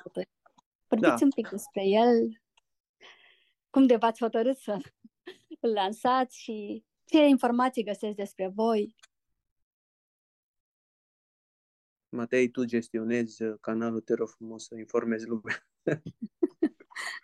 Păi, cumva, e forma cea mai la îndemână tuturor, de-aia am ales YouTube-ul. Acum, ideea e că, ce am observat eu așa, e că nu se mai ascultă muzică dacă nu ai un videoclip. Din păcate, toată lumea face o singură vizualizare, după aia merge din playlist pe mașină, nu se mai uită nimeni la clip, dar cumva asta prima a fost văzut. Da, asta a fost platforma cea mai populară și de acolo ne-am lansat, să zic așa. Păi mai puneți pe Spotify, dacă nu vreți să investiți în videoclipuri, puneți muzica pe Spotify și acolo e strict audio, nu? Păi acum pe asta mă gândesc că dacă o să strângem până la urmă, nu știu, de un album sau așa, probabil că o să-l publicăm și pe platforme de tip Spotify sau... Trebuie văzut că, cred că, dacă stăm bine să ne gândim, cred că și din punct de vedere al drepturilor de autor, cred că Spotify e puțin mai avantajos decât YouTube. Da, sincer, nu ne-am foarte mult. Dar știu că nu contează asta și probabil că pentru cei mai mulți artiști nu contează, dar dacă este diferență, de ce să nu mergi pe cei mai bine? Acum, apropo și de ce piese am înregistrat până acum și urmează să mai lansăm, sunt piese deja cunoscute, noi nu avem compoziții proprii, eu mi-am încercat talentul la un moment dat, mi-am dat seama că spre partea asta nu sunt talentat și am hotărât că decât să cânt, aveam un prieten o vorbă, piese de tip 7-Eleven, adică doar să rimeze, dar să n-aibă un mesaj profund. Mai bine iau o poezie de Traian Dors, cum este ultima piesă pusă, Ia jugul lui Hristos pe umeri, care are un mesaj extraordinar și pus într-o formă poetică și artistică extraordinară. Mai bine cânt genul ăsta de piese și chiar dacă sunt vechi și deja cunoscute, mă rog, le dau o interpretare proprie, dar pentru mine credeți foarte, foarte mult mesajul. Nu sunt de acord și vreau să nu fac compromisul ăsta, să scot o piesă doar de dragul de, nu știu, să sune bine doar instrumental sau muzical și să n-aibă mesaj. Da, de acord cu voi în privința asta. Și eu la fel urmăresc. Da, sunt foarte multe. Eu în ultimul timp sunt de-a dreptul ori Pilat, de câte piese se scot în zona noastră neoprotestantă, fără niciun mesaj. Îmi spunea un prieten, zice, știi cum poți face testul? Să te uiți la versuri fără să asculți piesa. Doar citești. Și dacă îi un mesaj de-a dreptul pueril, uneori de-a dreptul hilar, cum, nu știu, sunt aranjate cuvintele și așa, atunci nu merită să scoți piesa aia. Chiar dacă în rest sună extraordinar muzical.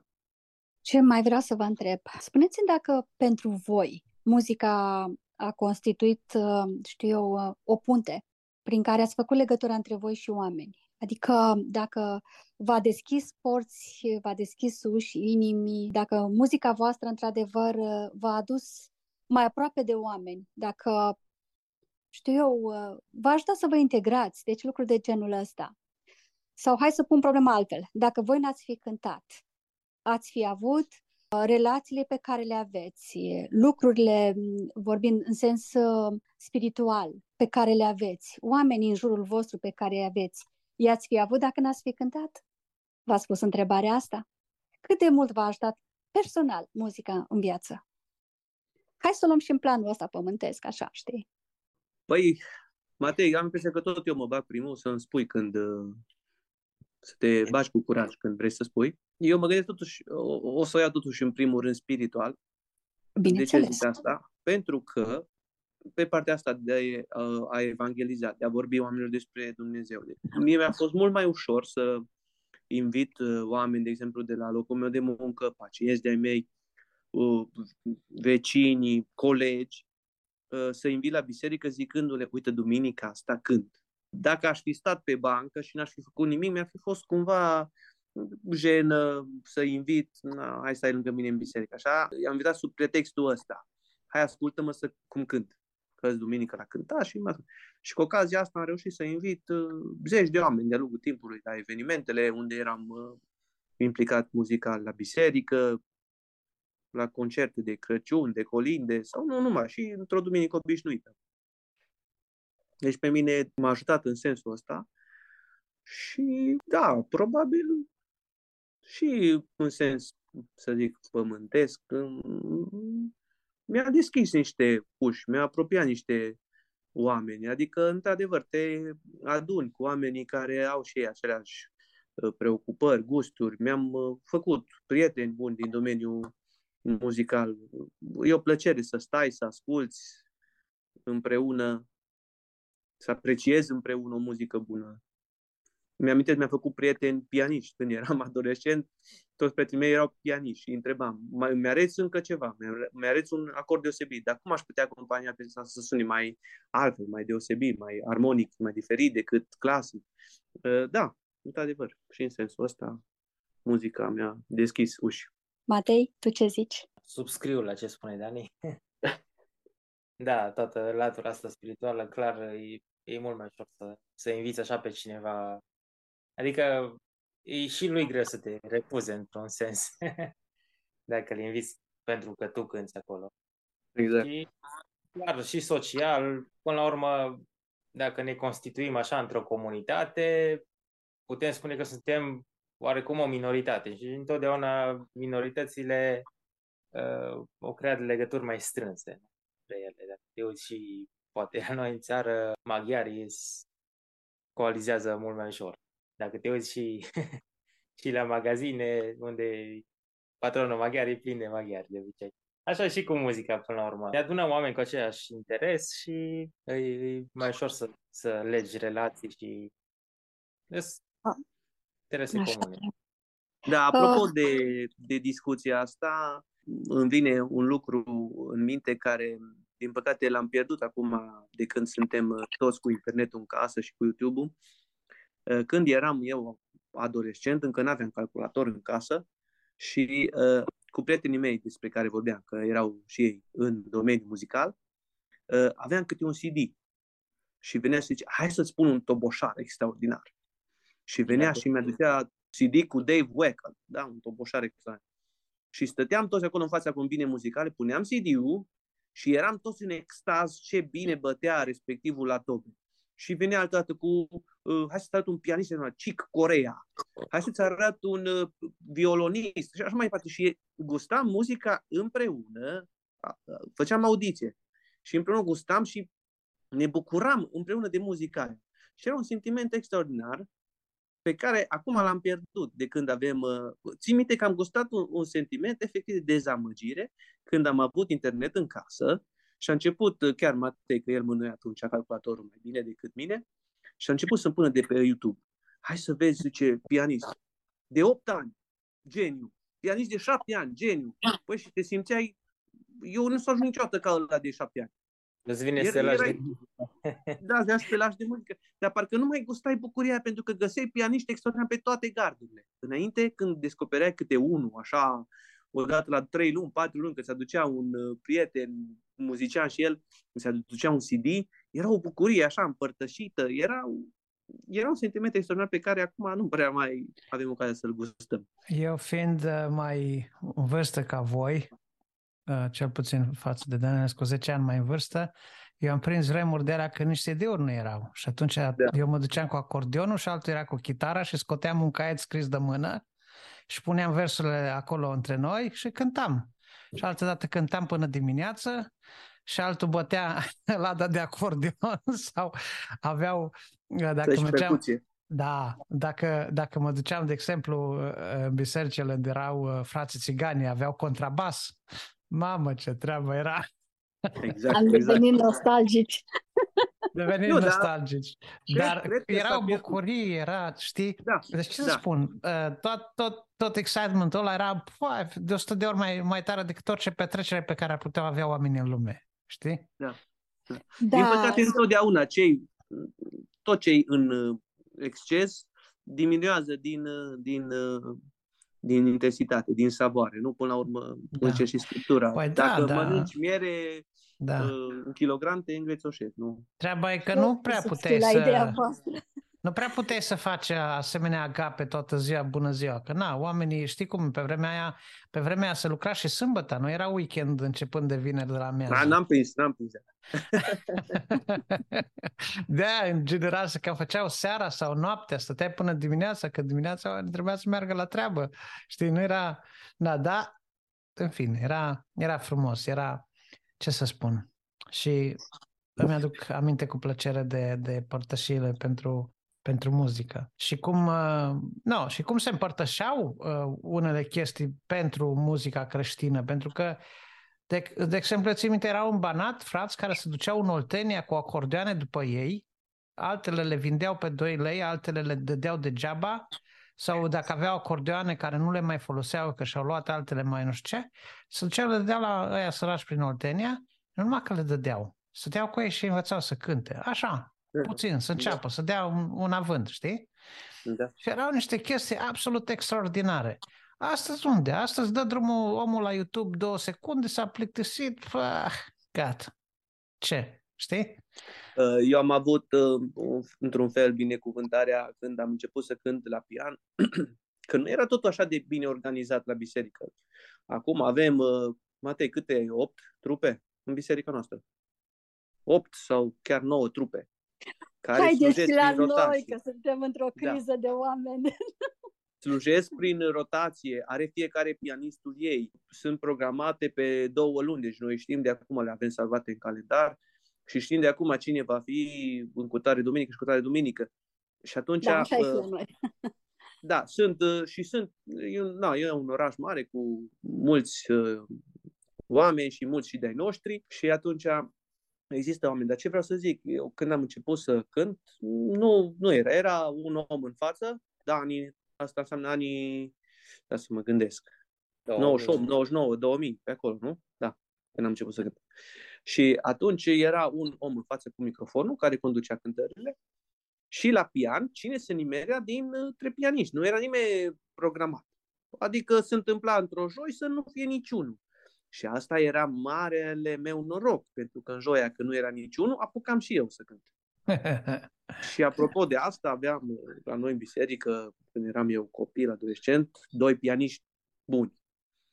Și în special unul dintre ei, Radu Cutuza, el a observat că atunci când, de fapt eu îi spuneam tatălui meu, tata, când vine Radu în biserică, tu îmi zici că eu mă trag de la urmă. Era jenă să cânt pe lângă el, eram slab, rău de tot. Și el observa lucrul ăsta, că totdeauna când ajunge în biserică, eu mă retrag. Și un lucru extraordinar, pentru care îl apreciez acum, uitându-mă în urmă, a început să se pună intențional la balcon, ca să mă lase pe mine să gândesc. Și eram mult mai slab, eram la nivel de rizori atunci, eram începător. Dar ca să facă loc, și asta e un lucru extraordinar, să poți să faci loc altuia mai slab decât tine, mai începător decât tine și să-l lași să cânte, e o dovadă de smerenie și într-un fel de mentorat. El mi-a și arătat terapia, nu doar că m-a lăsat să cânt. Dar faptul că m-a lăsat m-a ajutat foarte, foarte mult să evoluez. Ia jugul lui Hristos pe umăr și trage lângă el la rând, chiar dacă semeni numai lacrimi și umbli numai suspinând. Hristos ce sfânt te va cunoaște, în sărăcie, în belșug, căci mulți au stat cu el la mese, dar prea puțini au tras la jug.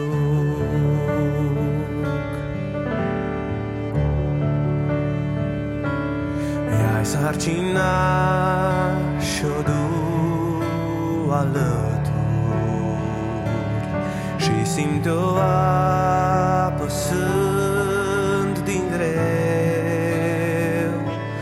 cum vei răspunde doar tu singur de tot ce are Dumnezeu. Hristos cel Sfânt te va cunoaște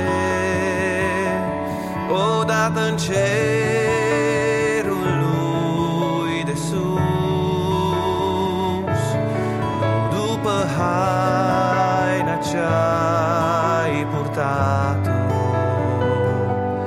ci după sarcina ce-ai dus.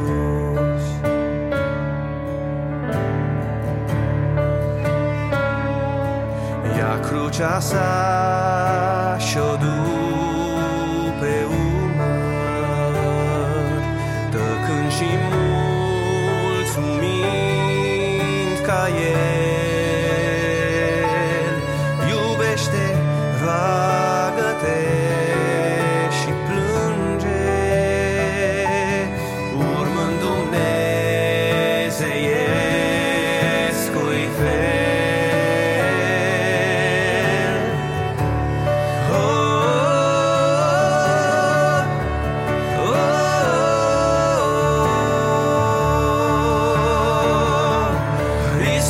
Sfânt te va cunoaște,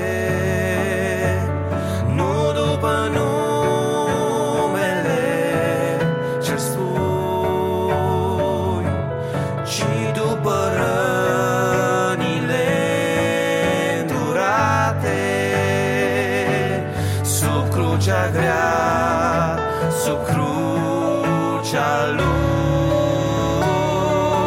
Hristos cel Sfânt te va cunoaște,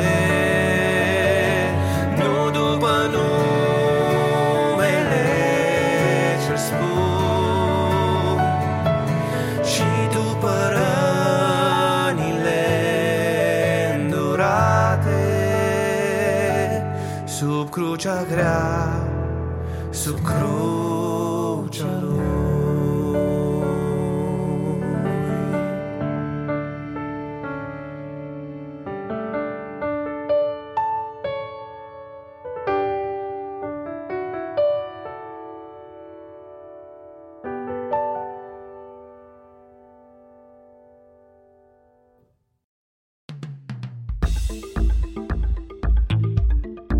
Enciclopedie.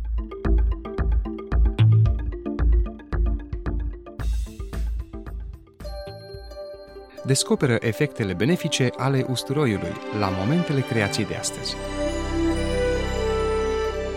În continuare, invitatul emisiunii, Dr. Livius Percy.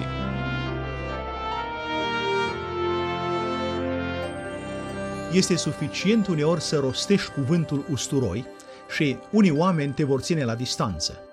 Alții ciulesc urechile deoarece folosesc usturoi la gătit. În ultima vreme, usturoiul a început să atragă tot mai mult atenția cercetătorilor din domeniul medical. La Facultatea de Medicină Tagore din India, cercetătorul Arun Bordia a supravegheat timp de 3 ani 432 de persoane care au suferit un atac de cord.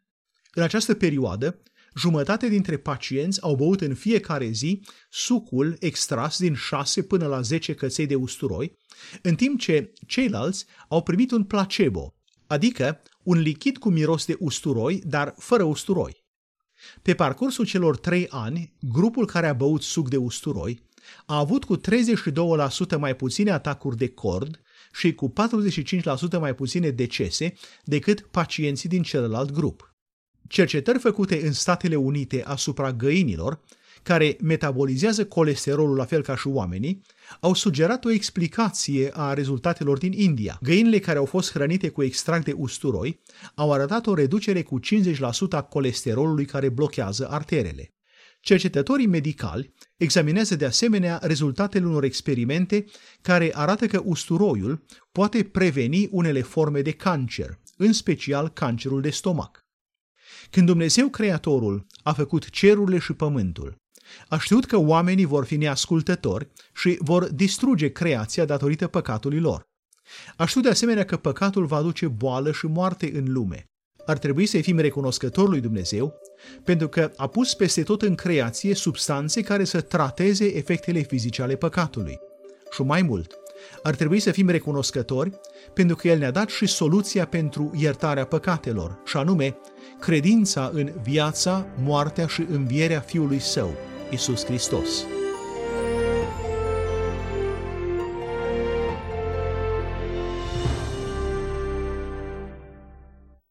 De ce cura cu suc de portocale ar putea reduce colesterolul? Să ascultăm răspunsul la momentele creației de astăzi. În continuare, invitatul ediției, Dr. Livius Percy.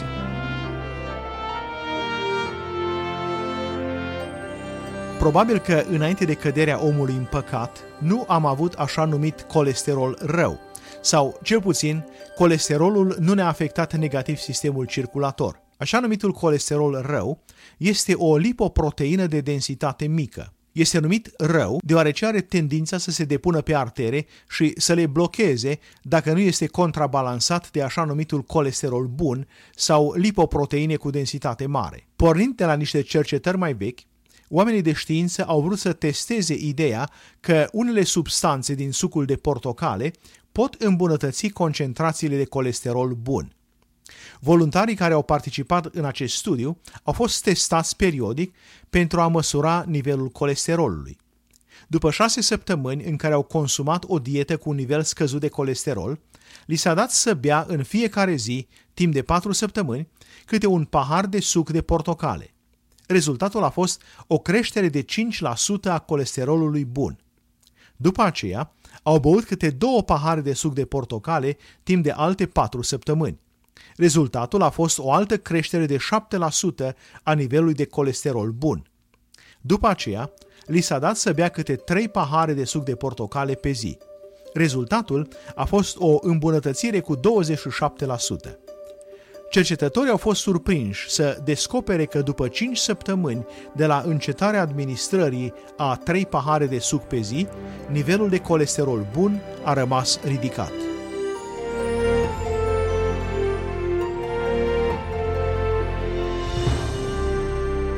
Putem fi recunoscători că Dumnezeu, care cunoaște perfect toate lucrurile, a creat alimente care să contracareze efectele păcatului asupra noastră. Dar putem fi și mai recunoscători pentru planul Lui de salvare din păcatele noastre, plan pe care l-a făcut în legătură cu Fiul Său, Iisus Hristos. Dragi prieteni, alături de noi vă invităm și la următorul moment al creației care proclamă evidențe ale adevărului lui Dumnezeu. Sunt Radu Mureșan, la revedere! Documentar.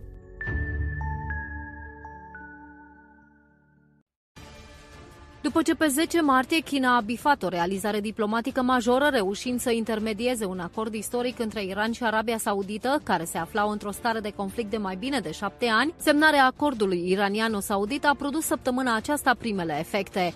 Cu ocazia începerii celei mai importante sărbători musulmane, Ramadan, ministrul saudit de externe, prințul Faisal bin Farhan al Saud și omologul său iranian Hossein Amir Abdollahian au vorbit la telefon pentru a marca începutul lunii sfinte musulmane. Cei doi oficiali au vorbit apoi despre redeschiderea ambasadelor în termen de 2 luni și despre implementarea acordurilor de securitate și cooperare economică semnate în urmă cu mai bine de 20 de ani.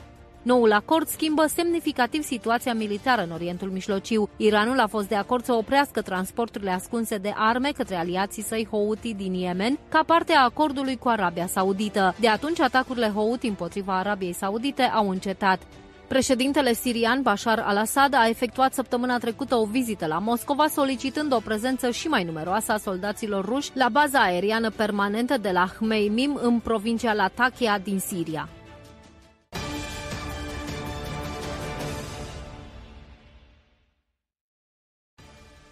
După mai multe săptămâni de proteste, situația politică și socială din Israel pare că se înrăutățește. Proteste numeroase au avut loc seara trecută, iar polițiștii au desfășurat contingente uriașe în speranța de a opri extinderea violențelor. Protestatarii s-au ciocnit cu poliția în cursul așa numitei zile a blocajului național, iar zeci de manifestanți violenți au fost arestați. Liderul opoziției, Yair Lapid, a respins apelul ministrului transporturilor, Miri Regev, care a cerut suspendarea demonstrațiilor împotriva revizuirii judiciare a guvernului israelian în timpul apropiatei zile memoriale ale Israelului, ce va fi celebrată pe 24-25 aprilie. Oficialii guvernamentali și din opoziție negociază un acord de suspendare a protestelor de ziua memorialului, care este cu o zi înainte de ziua independenței. Mulți israelieni vizitează mormintele familiei și prietenilor uciși în îndeplinirea datoriei sau în atacuri teroriste. Reformele judiciare ale coaliției de guvernare au divizat profund societatea israeliană. Guvernul Netanyahu s-a angajat să reechilibreze sistemul judiciar din Israel, oferind mai multă putere Knessetului, care este ales prin vot popular, în detrimentul Curții Supreme, ai cărei judecători sunt numiți de către președinte.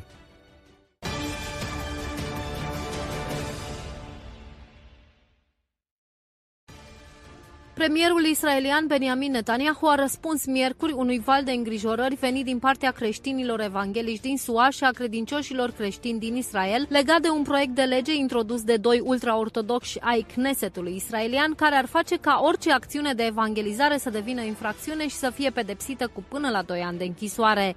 Cităm: "Nu vom promova nicio lege împotriva comunității creștine", a spus Netanyahu. Anunțul premierului a atenuat temerile că proiectul de lege va deveni lege. Netanyahu a adăugat că acest efort ar încălca probabil declarația de independență a Israelului.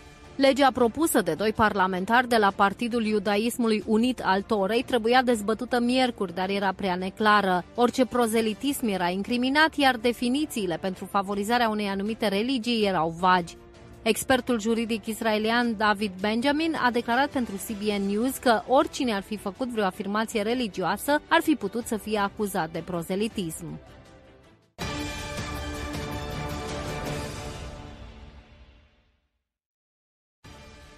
Amenințarea terorismului la nivel mondial rămâne ridicată, conform raportului activităților teroriste mondiale 2023 al Institutului de Economie și Pace din Sydney, Australia. Experții avertizează că orice fel de delăsare, în special din partea marilor puteri, ar putea avea consecințe grave. Joshua Messervey, un membru din conducerea Institutului Houston, subliniază faptul că administrația Biden își redirecționează atenția de la războiul împotriva terorismului pentru a acorda atenție preocupărilor tot mai mari legate de China și Rusia. Statul islamic rămâne cel mai sângeros grup terorist din lume pentru al 8-lea an consecutiv, Afganistanul simțind cel mai mare impact al atacurilor teroriste. Cităm: "Organizația teroristă conduce țara acum, deci nu este foarte surprinzător, dar este o amintire a greșelilor Statelor Unite de a se retrage din Afganistan, cât și a altor elemente ale acelui război", a spus Messervey. Regiuni întinse din Africa se confruntă cu lipsuri frecvente de alimente, sărăcie și politicieni corupți, ceea ce favorizează formarea și întărirea grupărilor teroriste islamiste care în numeroase ocazii ucid și rănesc creștini. Deși anunțase la începutul săptămânii adoptarea legislației care anulează articole ale legii dezangajării, premierul israelian Benjamin Netanyahu a declarat că guvernul său nu intenționează să reconstruiască orașele demolate în timpul dezangajării din 2005. Coaliția aflată la guvernare în Israel reușise să abroge o serie de paragrafe din legea dezangajării și să anuleze restricțiile israelienilor de a se reîntoarce în nordul Samariei. Dar acum se pare că Netanyahu a cedat în fața criticilor aspre din partea administrației Biden. Departamentul de Stat al SUA l-a convocat marți pe ambasadorul Israelului în Statele Unite, Michael Herzog, pentru o întâlnire cu secretarul adjunct de stat Wendy Sherman. Purtătorul de cuvânt adjunct al Departamentului de Stat, Vedant Patel, a transmis îngrijorarea Statelor Unite cu privire la legislația adoptată de Knessetul israelian, care abrogă aspecte importante ale legii de dezangajare din 2005, inclusiv interzicerea înființării de așezări în nordul Cisjordaniei. El a mai îndemnat ca toate părțile să se abțină de la acțiuni sau retorici care ar putea aprinde și mai mult tensiunile în timpul sărbătorii de Ramadan, care a început ieri, și de Pesach, care va începe pe 5 aprilie.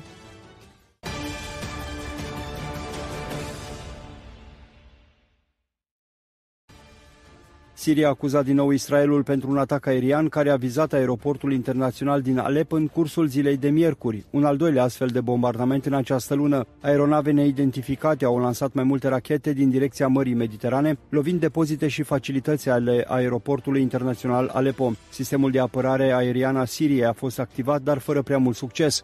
Observatorul sirian pentru drepturile omului a raportat că atacul a vizat un depozit de arme și muniții din aeroport. De asemenea, a raportat că atacul a cauzat daune aeroportului, oprind temporar operațiunile de acolo. Agenția de presă Sana, controlată de Damasc, a informat că aeroportul a suferit pagube materiale. Ministerul Transporturilor din Siria a anunțat că toate zborurile au fost deviate către aeroporturile din Damasc și Latakia, deoarece au început lucrările de reparație ale pistelor deteriorate și ale altor infrastructuri. Ca răspuns la solicitarea de comentarii a TV7, purtătorul de cuvânt al IDF nu a confirmat sau infirmat presupusa responsabilitate a Israelului.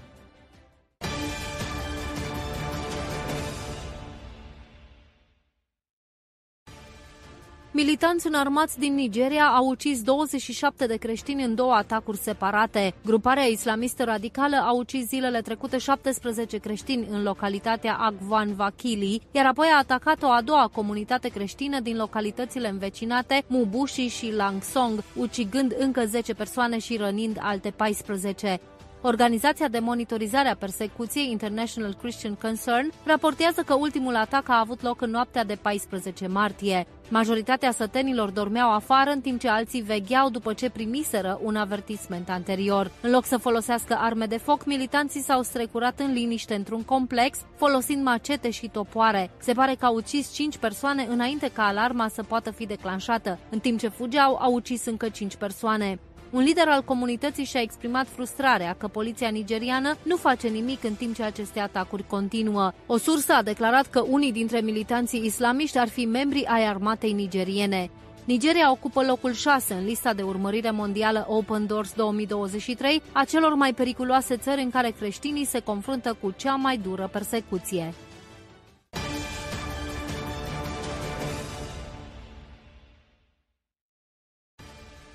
Un lucrător creștin american și un jurnalist francez, care au fost răpiți de teroriști jihadiști și reținuți ani de zile în Niger și Mali, au fost eliberați. Jeffrey Wutke și Oliver Dubois au sosit pe aeroportul din Niamey, capitala Nigerului, unde au fost primiți de ministrul de interne al Nigerului, Hamadou Soulei. Wutke a fost răpit din reședința sa din localitatea Abalak, Niger, la 14 octombrie 2016. Bărbați înarmați au ajuns la casa lui cu o camionetă mică și, după ce i-au împușcat pe cei doi paznici ai lui Jeff și l-au forțat să urce în camion, l-au ținut 6 ani în captivitate. Mai multe organizații și oficiali, atât francezi, americani, cât și nigerieni, au negociat cu răpitorii. Grupările teroriste afiliate Al-Qaeda și Statul Islamic sunt active în Niger de ani de zile. Wutke, care are acum 62 de ani, este misionar și voluntar la o organizație de ajutor umanitar în Niger de 32 de ani. În 2009, Jeff a fost recompensat cu premiul Sasakawa din partea Secretariatului Națiunilor Unite pentru Strategia Internațională de Reducere a Dezastrelor. Protestele față de reforma judiciară propusă de guvernul Netanyahu au continuat în Israel, unde aproximativ 200 de piloți de rezervă din forțele aeriene israeliene l-au informat pe comandantul IAF că nu vor lua parte la serviciul de rezervă în semn de protest. Șeful Agenției de Securitate a Israelului, Ronen Bar, a informat pe premierul Benjamin Netanyahu despre creșterea amenințărilor la adresa securității alături de, cităm, ruptura din societatea israeliană.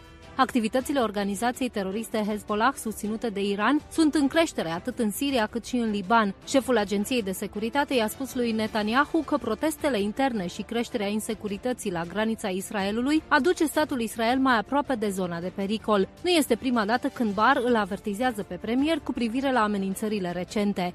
Comentând atât recentele evenimente din interiorul Israelului, cât și pe cele de la granița sa, cunoscutul autor evreu creștin Amir Tzarfati a declarat că situația din Israel este extrem de periculoasă. O asemenea acumulare de slăbiciuni nu s-a mai întâlnit de la războiul de Yom Kippur din 1973.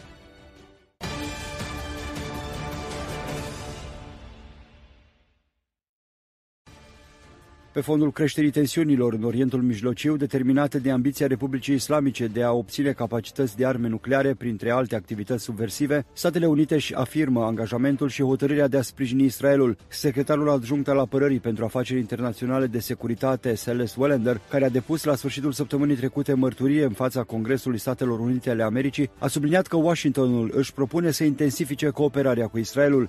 Estul Siriei a fost marcat la sfârșitul săptămânii de atacuri cu rachete ale grupărilor pro-iraniene asupra unei baze militare a Statelor Unite, unde cel puțin un american a fost ucis și 5 soldați răniți. Forțele americane au bombardat locațiile grupărilor pro-iraniene, care au răspuns din nou cu atacuri cu drone și rachete. Rapoartele care circulă au dezvăluit că cel puțin 8 paramilitari susținuți de Iran au fost uciși și alți câțiva au fost răniți, alături de pagube materiale importante aduse grupărilor pro-iraniene. Secretarul Apărării Lloyd Austin a recunoscut că situația în Siria s-a agravat în ultima perioadă, iar grupările loiale ale Ayatollahului Khamenei au devenit mult mai active împotriva forțelor americane din zonă.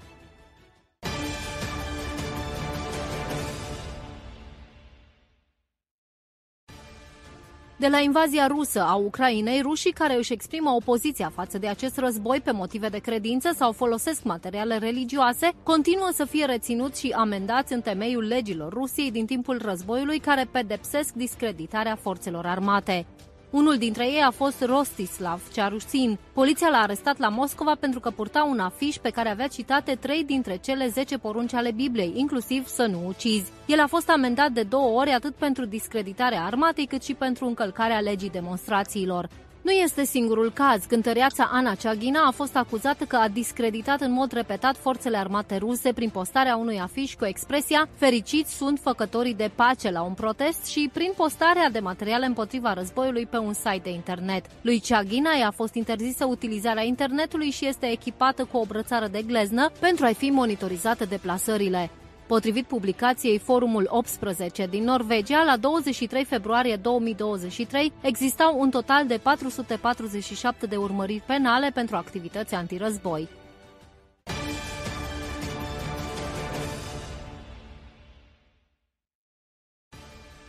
Procesul dureros de rupere a cultului metodist continuă. Metodiștii uniți din Rusia, Belarus, Kârghistan, Kazakhstan și Estonia au început procesul de părăsire a denominației principale. Decizia a fost luată la o sesiune specială online cu 40 de voturi pentru, 20 împotriva și 2 abțineri. Procesul va fi finalizat până în 2025. Motivul retragerii este legat de dezbaterile intense din ultimii ani cu privire la schimbarea regulilor cărții disciplinei, o culegere de credințe și practici istorice ale confesiunii, care interzice oficierea anunților între persoane de același sex și hirotonisirea unui cleric ce se declară homosexual. Metodiștii uniți din Statele Unite ale Americii și Europa de Vest au lucrat pentru a elimina aceste restricții, în timp ce mulți metodiști din Europa de Est se identifică drept tradiționaliști și doresc ca interdicțiile să rămână neschimbate. În ianuarie 2020, liderii conservatori ai Bisericii Metodiste au anunțat un plan de a se despărți în mod oficial de biserica ce acceptă poziția LGBT și de a crea o nouă denominațiune, metodistă tradiționalistă, pentru cei care susțin o viziune conservatoare biblică asupra căsătoriei. Peste 1000 de biserici s-au alăturat deja noi confesiuni. În Israel, protestele pentru reforma judiciară se înmulțesc, iar poliția se teme de creșterea nivelului de violențe între taberele rivale. Luni după demiterea ministrului apărării Yoav Galan, protestele au crescut în intensitate, iar Netanyahu a organizat o întâlnire de urgență în care a luat în considerare amânarea reformelor. Partidele din coaliția lui Netanyahu au respins orice amânare a reformelor, amenințând cu ieșirea de la guvernare. Șeful partidului Noam și alți membri ai partidului sionist religios au cerut susținătorilor lor să iasă în stradă pentru manifestații de susținere a reformelor. Mii de oameni au ieșit în stradă de la Haifa în nord până la Berșeva, în sud, pentru a cere guvernului să nu dea înapoi. Protestatarii care susțin reformele lui Netanyahu și care au lansat apeluri pentru oprirea stângii spun următoarele. Au declarat război, vor primi război în schimb, după cum susține un protestatar de dreapta. Luni seara, după ora 18, premierul Netanyahu a anunțat o amânare până după sărbători a continuării schimbărilor legislative.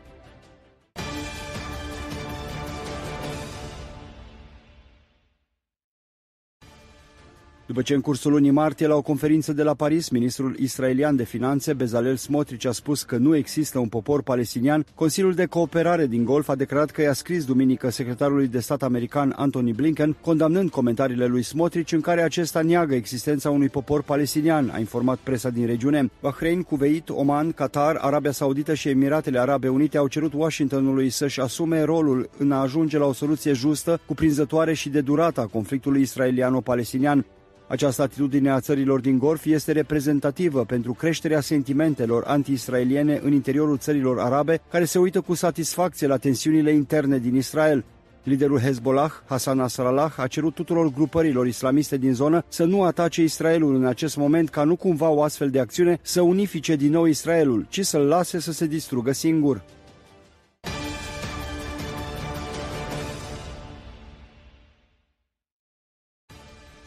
Azerbaidjanul a devenit prima națiune musulmană șiită care are un ambasador în Israel, după ce, duminică, la Ierusalim, ambasadorul Mukhtar Mehmed Oglu și-a prezentat acreditările președintelui israelian Itzhak Herzog. Numirea ambasadorului Mukhtar vine după decizia Azerbaidjanului de a deschide o ambasadă în Israel pentru prima dată de la stabilirea relațiilor acum aproximativ 30 de ani. Israelul a fost una dintre primele țări care a recunoscut independența Azerbaidjanului în 1991 și are deja o ambasadă la Baku. Aproximativ 20.000 de evrei locuiesc în țara din Caucaz. Azerbaidjanul este important pentru Israel pentru că are o graniță de 765 de kilometri cu Iranul, iar relațiile dintre Azerbaidjan și Iran sunt tensionate. La începutul acestui an a avut loc un atac la ambasada azerbaidjană din Teheran, în care a fost ucis șeful de securitate al ambasadei și rănite alte două persoane. Azerbaidjanul dă vina pe Iran pentru atac. Iranul a acuzat Azerbaidjanul că menține o alianță militară secretă cu Israelul și că a permis soldaților israelieni să folosească teritoriul azer.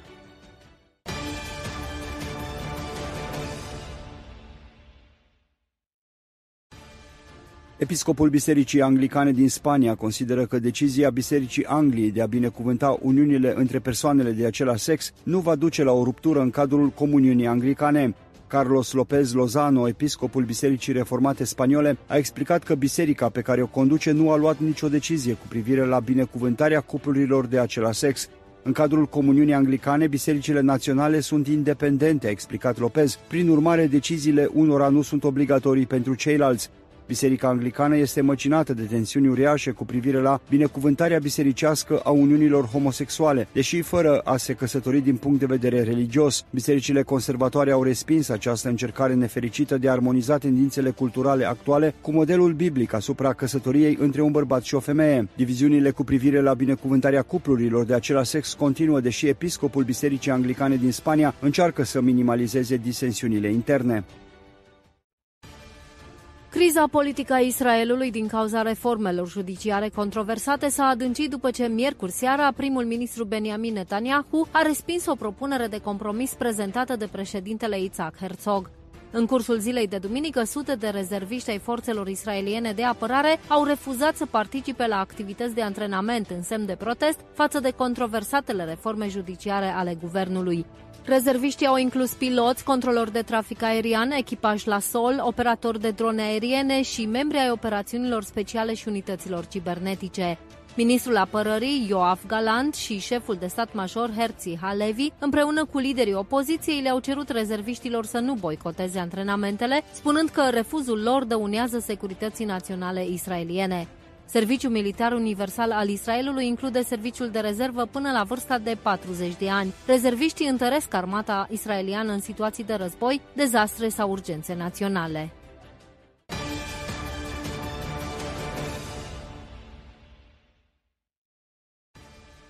În contextul în care peste 2 zile va începe importanta sărbătoare musulmană Ramadan, iar Israel este frământat de lupte politice interne, arabii palestinieni se simt tot mai îndreptățiți să revendice Iudeea, Samaria și Valea Iordanului, cunoscute ca și Cisjordania. Liderul de cabinet al autorității palestiniene, Mohammad Shtayeh, a susținut că, cităm, poporul palestinian este adevăratul proprietar al pământului și nu poporul evreu. Această țară este a palestinienilor încă de pe vremea cananiților, încheia citatul. Oficialul palestinian a făcut aceste afirmații lipsite de temei istoric într-un discurs pe care l-a ținut în numele președintelui autorității palestiniene Mahmoud Abbas la conferința anuală a Centrului de Cercetare OLP din Ramallah. Liderii palestinieni au susținut adesea că sunt descendenții direcți ai cananiților. Abbas a mai făcut această afirmație în timpul discursului său din 2018 de la Adunarea Generală a ONU. El a susținut că în urmă cu 5.000 de ani Levantul era locuit de cananiți arabi, despre care spunea că sunt strămoșii arabilor palestinieni de astăzi. Cananeiții erau de fapt un trib de închinători la idoli păgâni care au dispărut cu secole înainte ca islamul să apară în secolul al VII-lea după Hristos.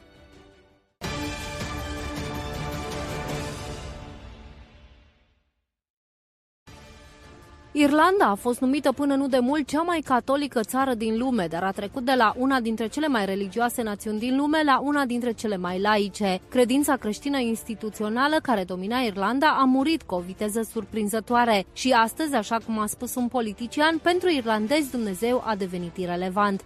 Cutremurată de scandalurile de abuz sexual, Biserica Catolică și-a pierdut autoritatea spirituală pentru mulți irlandezi, care nu numai că au părăsit biserica, dar au legalizat căsătoria între persoane de același sex, avortul și au ales un premier care recunoaște deschis că este homosexual.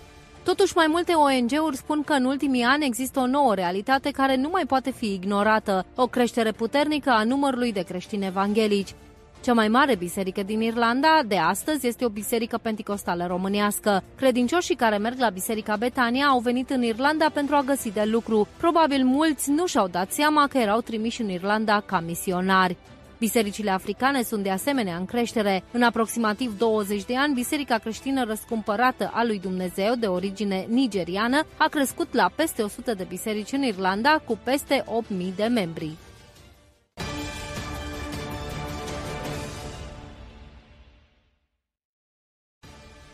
Comisia Federală Belgiană de Control și Evaluare pentru Eutanasie a raportat că aproape 3.000 de persoane au murit prin eutanasie în 2022 în Belgia. Conform datelor oficiale, numărul a crescut cu aproape 10% față de 2021. Proporția deceselor prin eutanasie raportate în 2022 a reprezentat 2,5% din numărul total de decese. Belgia înregistrase deja un nivel record de decese cauzate de eutanasie în 2021. Majoritatea pacienților eutanasiați aveau peste 70 de ani. Doar 1,2% dintre cei care au solicitat eutanasierea aveau sub 40 de ani. Belgia a fost un pionier în implementarea politicilor de eutanasie în Europa. Alte țări care au adoptat recent legi similare privind moartea asistată sunt Austria și Spania. Franța intenționează să reformeze legile eutanasiei. Portugalia trece în prezent printr-o dezbatere aprinsă cu privire la problema care implică Parlamentul și președintele țării. În Italia, Curtea Supremă a blocat demersurile legislative pentru eutanasiere.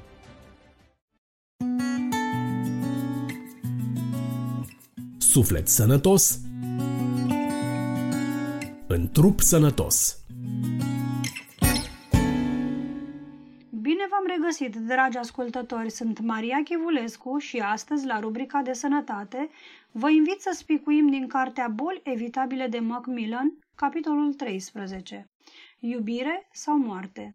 Într-un capitol anterior m-am referit la cartea doctorului English, în care enumeră următoarele emoții producătoare de boli: gelozie, invidie, egocentrism, ambiție, furie, înșelăciune, resentimente și ură.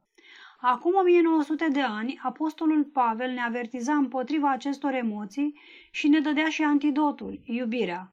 Este o coincidență, dar doctorul English enumeră aceste emoții în oarecare măsură în aceeași ordine ca și apostolul Pavel cu secole mai înainte. Doctorul English, gelozie și invidie, egocentrism, ambiție, înșelăciune, furie, resentiment, ură. Apostolul Pavel scrie la 1 Corinteni, capitolul 13, versetele 4-5, citez: dragostea nu pismuiește, nu invidiază. Dragostea nu se laudă, nu se umflă de mândrie. Dragostea nu se poartă necuvincios, nu caută folosul său. Dragostea nu se mânie, nu se gândește la rău, nu este provocatoare. Închei citatul. Dragostea este unul și singurul antidot care poate să salveze pe om și să-l scutească de multe boli pricinuite de emoțiile naturii sale păcătoase. Psihiatrul Smiley Blanton accentuează acest fapt în titlul uneia din cărțile sale, citez: Iubire sau moarte? Fără iubire, acea solicitudine și profundă considerație pentru alții, omul probabil va pieri de o diversitate de boli ale minții și trupului. Un binecunoscut psihiatru de valoare internațională, Alfred Adler, scrie, citez: sarcina cea mai importantă impusă de religie a fost întotdeauna: iubește pe aproapele tău. Este vorba de un individ care nu se interesează de semenul său când acesta se află în mari dificultăți și care aduce cele mai mari ocări altora. De aici izvorăsc, de fapt, toate greșelile omenești. Dr. Adler își bazează aceste concluzii cuprinzătoare pe o analiză atentă asupra a mii de pacienți. El a remarcat că o lipsă de iubire a fost observată în, citez, toate căderile omenești. Această linie este în concordanță cu învățătura biblică. Iubirea a fost piatra unghiulară a Vechiului Testament. Iisus nu a lepădat acea piatră, ci a pus-o la temelia Noului Testament când spune, citez: să iubești pe Domnul Dumnezeul tău din toată inima ta, din tot sufletul tău și din tot cugetul tău. Aceasta este cea mai mare și prima poruncă. Și a doua, asemenea ei, este să iubești pe aproapele tău ca pe tine însuți. În aceste două porunci se cuprinde toată legea și prorocii, cum scrie la Matei, capitolul 22, versetele 37-40, închei citatul. Atunci când am citat Biblia și pe doctorul Adler, pacienților care sufereau fizic și moral în urma lipsei de dragoste, unii dintre ei au răspuns că este foarte greu să schimbi unele sentimente, să schimbi ura în dragoste. Aceasta este adevărat. Psihologii admit acest punct de vedere pretinzând că voința nu are controlul complet asupra emoțiilor. Dar aceiași psihologi afirmă că voința are un bun control asupra acțiunilor noastre. Prin urmare, voința noastră are în mare măsură puterea să decidă ceea ce trebuie să facem sau să nu facem.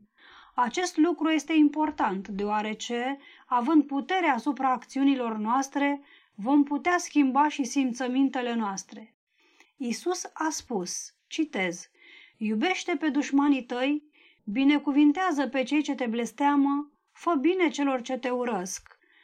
Matei, capitolul 5, versetul 44, închei citatul. Fă puțin bine dușmanului tău și vei fi surprins să afli că va fi mult mai ușor să-l iubești. Aceasta este metoda sănătoasă, biblică și psihologică de a schimba simțămintele noastre. Ea va face tot atât de multe minuni câte au fost făcute de lampa lui Aladin. Citez: fă bine celor ce te urăsc. Închei citatul. Imposibil, nici de cum, dacă urmezi unele îndrumări simple. Primul pas în realizarea imposibilului se poate obține chiar în bucătărie. Ați făcut-o de multe ori și o puteți face din nou. Al doilea pas, preparați o plăcintă cu mere. Sigur că va fi mai delicioasă decât cea de cofetărie. Sau pregătiți un tort cu nuci. De fapt, nu are importanță cu ce ați garnisit prăjitura, deoarece nu o duceți la expoziție. Ați făcut plăcinta? Până aici toate bune. Acum aruncați o privire severă asupra picioarelor dumneavoastră, așa cum n-ați făcut niciodată, și porunciți-le în mod autoritar. Citez: picioarelor, mă veți duce împreună cu plăcinta la doamna Cucu. Da, Știu că nu ați fost acolo de peste un an, dar azi veți merge. Haide să mergem, închei citatul. În timp ce începeți aventura, vă veți simți curios de schimbată, vă veți simți mai caldă de parcă vă furnică ceva prin picioare. Veți simți că se petrece ceva minunat și în pieptul dumneavoastră. Veți avea aceeași senzație pe care ați avut-o de multe ori privind un ghiocel răsărind de sub gheață sub soarele primăverii. Traversați calea ferată, coborâți pe strada depoului și începeți să înțelegeți ceva mai bine acum atitudinea doamnei Cucu. În acest timp trece un tren greu de marfă zguduind casele și trotuarele și împrăștind o funingine neagră, iar mănușile dumneavoastră albe imaculate sunt puțin înegrite. În același timp, copii murdari și neastâmpărați aruncă cioburi după dumneavoastră, țipă și înjură. Acum, în sinea dumneavoastră vă ziceți, citez, dacă ar trebui să trăiesc aici, aș fi și eu tot așa de ușor iritabilă, închei citatul. În timp ce urcați cările, nu puteți să vă rețineți zâmbetul la marele rol pe care îl jucați. Bateți la ușă, doamna Cucu vă întâmpină surprinsă, o salutați cu un zâmbet drăgălaș și îi adresați câteva cuvinte binevoitoare. Vă întrețineți îndelung în sufragerie și încheiați vizita cu promisiunea la o contravizită. La despărțire, o strângere de mâini, o îmbrățișare înflăcărată și spontană vă surprinde pe amândouă. Simțiți acum că un miracol divin s-a petrecut în interiorul dumneavoastră din cauză că dragostea lui Dumnezeu străbate întreaga dumneavoastră ființă. Imposibilul s-a produs. Pe drumul spre casă vă simțiți ca și când ați zbura, așa cum o făceați când erați o fetiță fără griji. Ființa dumneavoastră este cuprinsă de o bună dispoziție care vă lipsea de mulți ani. Vă simțiți așa de bine încât vă decideți să nu mai treceți pe la doctor și să nu mai luați acele tablete pentru nervii dumneavoastră zdruncinați. De acum înainte nu se vor mai zdruncina. Niciodată în viață nu v-ați simțit așa de bine, chiar și durerea de spate a dispărut. Citez. Iubiți pe dușmanii voștri. Faceți bine celor ce vă urăsc. Închei citatul. Acesta poate să fie un tonic foarte amar de înghițit, dar când va ajunge la inimă, el va fi surprinzător de fortificat și antrenant. Da, da, poți să iubești, nu trebuie să mori. Făcând binele poți să schimbi ura în dragoste. Ascultând îndemnul Domnului de a iubi pe alții, chiar pe cei antipatici, veți scăpa de o sumedenie de boli serioase și istovitoare. Omenirea poate nutri bune speranțe numai dacă va domni o astfel de iubire între indivizi, între rase și între națiuni.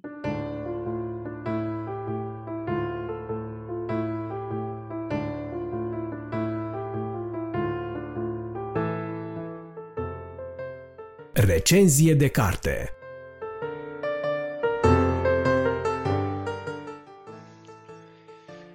Bun găsit, dragi ascultători, eu sunt Bogdan Suciu și în cele ce urmează sunt bucuroși cu ajutorul lui Dumnezeu să fiu gazda dumneavoastră, adresându-vă o nouă invitație la lectură sub forma unei recenzii de carte creștină.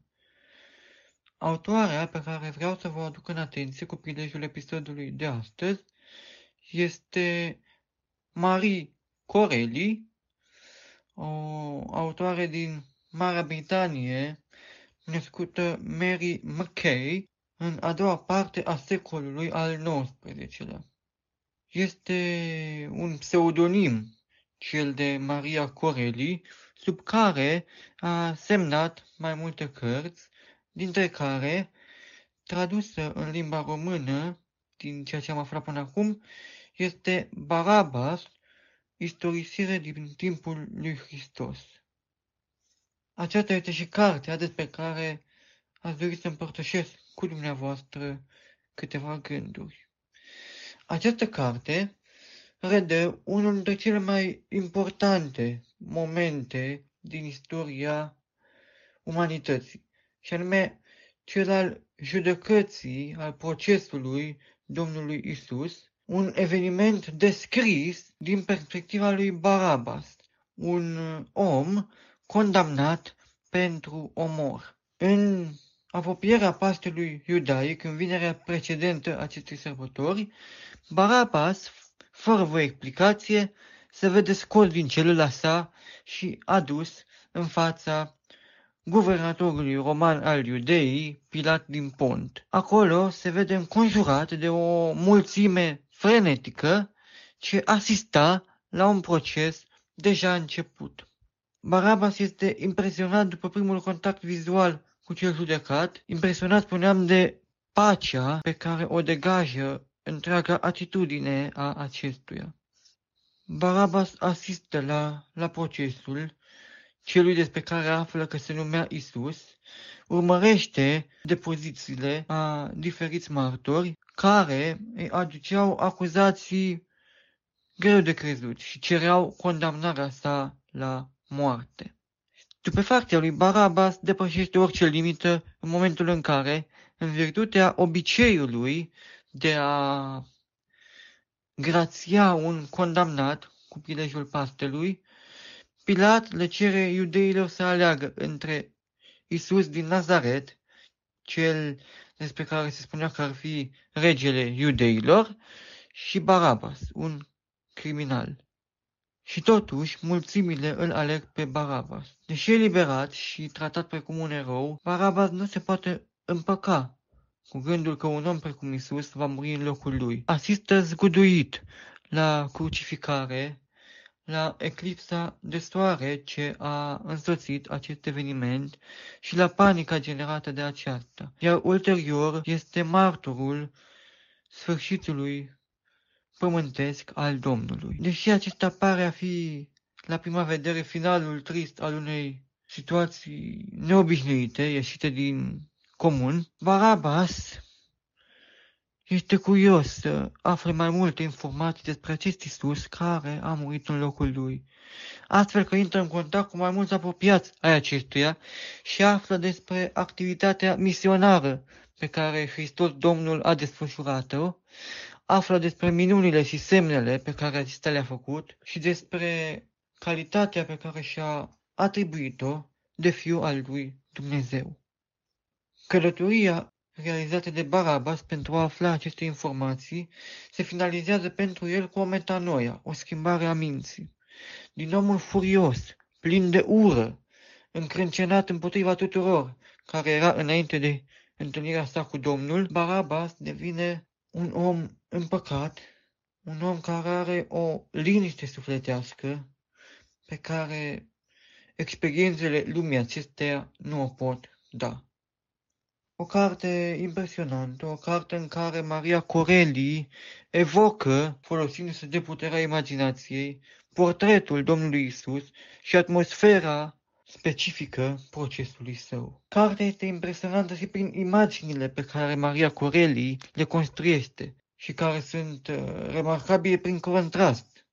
Astfel, este de notat portretul Domnului Isus cu pacea pe care întreaga sa fizionomie o exprimă, în antiteză cu martorul venit să depună mărturie împotriva lui, cămătarul bătrân, aproape orb, care avea un baston de aur încrustat cu diamante.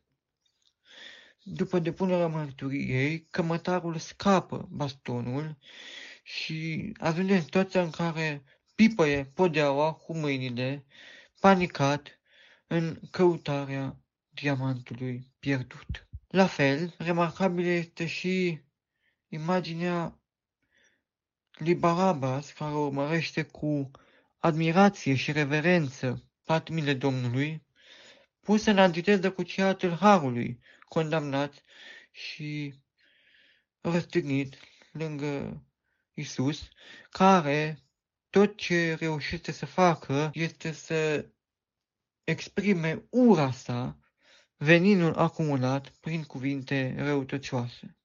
Aceste elemente, dar și altele, fac ca romanul Mariei Corelli, Barabas, o mărturie din timpul lui Hristos, să fie o lectură propice pentru perioada pascală, având darul de a-i introduce pe cititori în atmosfera caracteristică ce ține de mesajul acestei perioade. Vă recomand cu bucurie această carte pe care am avut și eu ocazia să o citesc și m-a impresionat. Este o lectură odihnitoare pentru suflet și sper să vă bucurați de ea, la fel cum a fost și pentru mine. În încheiere, vă doresc ca bunul Dumnezeu să vă binecuvânteze pe fiecare în parte și sunt bucuros să mi-au rămas bun de la dumneavoastră cu salutul creștin, Hristos a înviat. Poșta redacției. Așadar, iată-ne ajunși și la finalul acestui număr, dragi ascultători.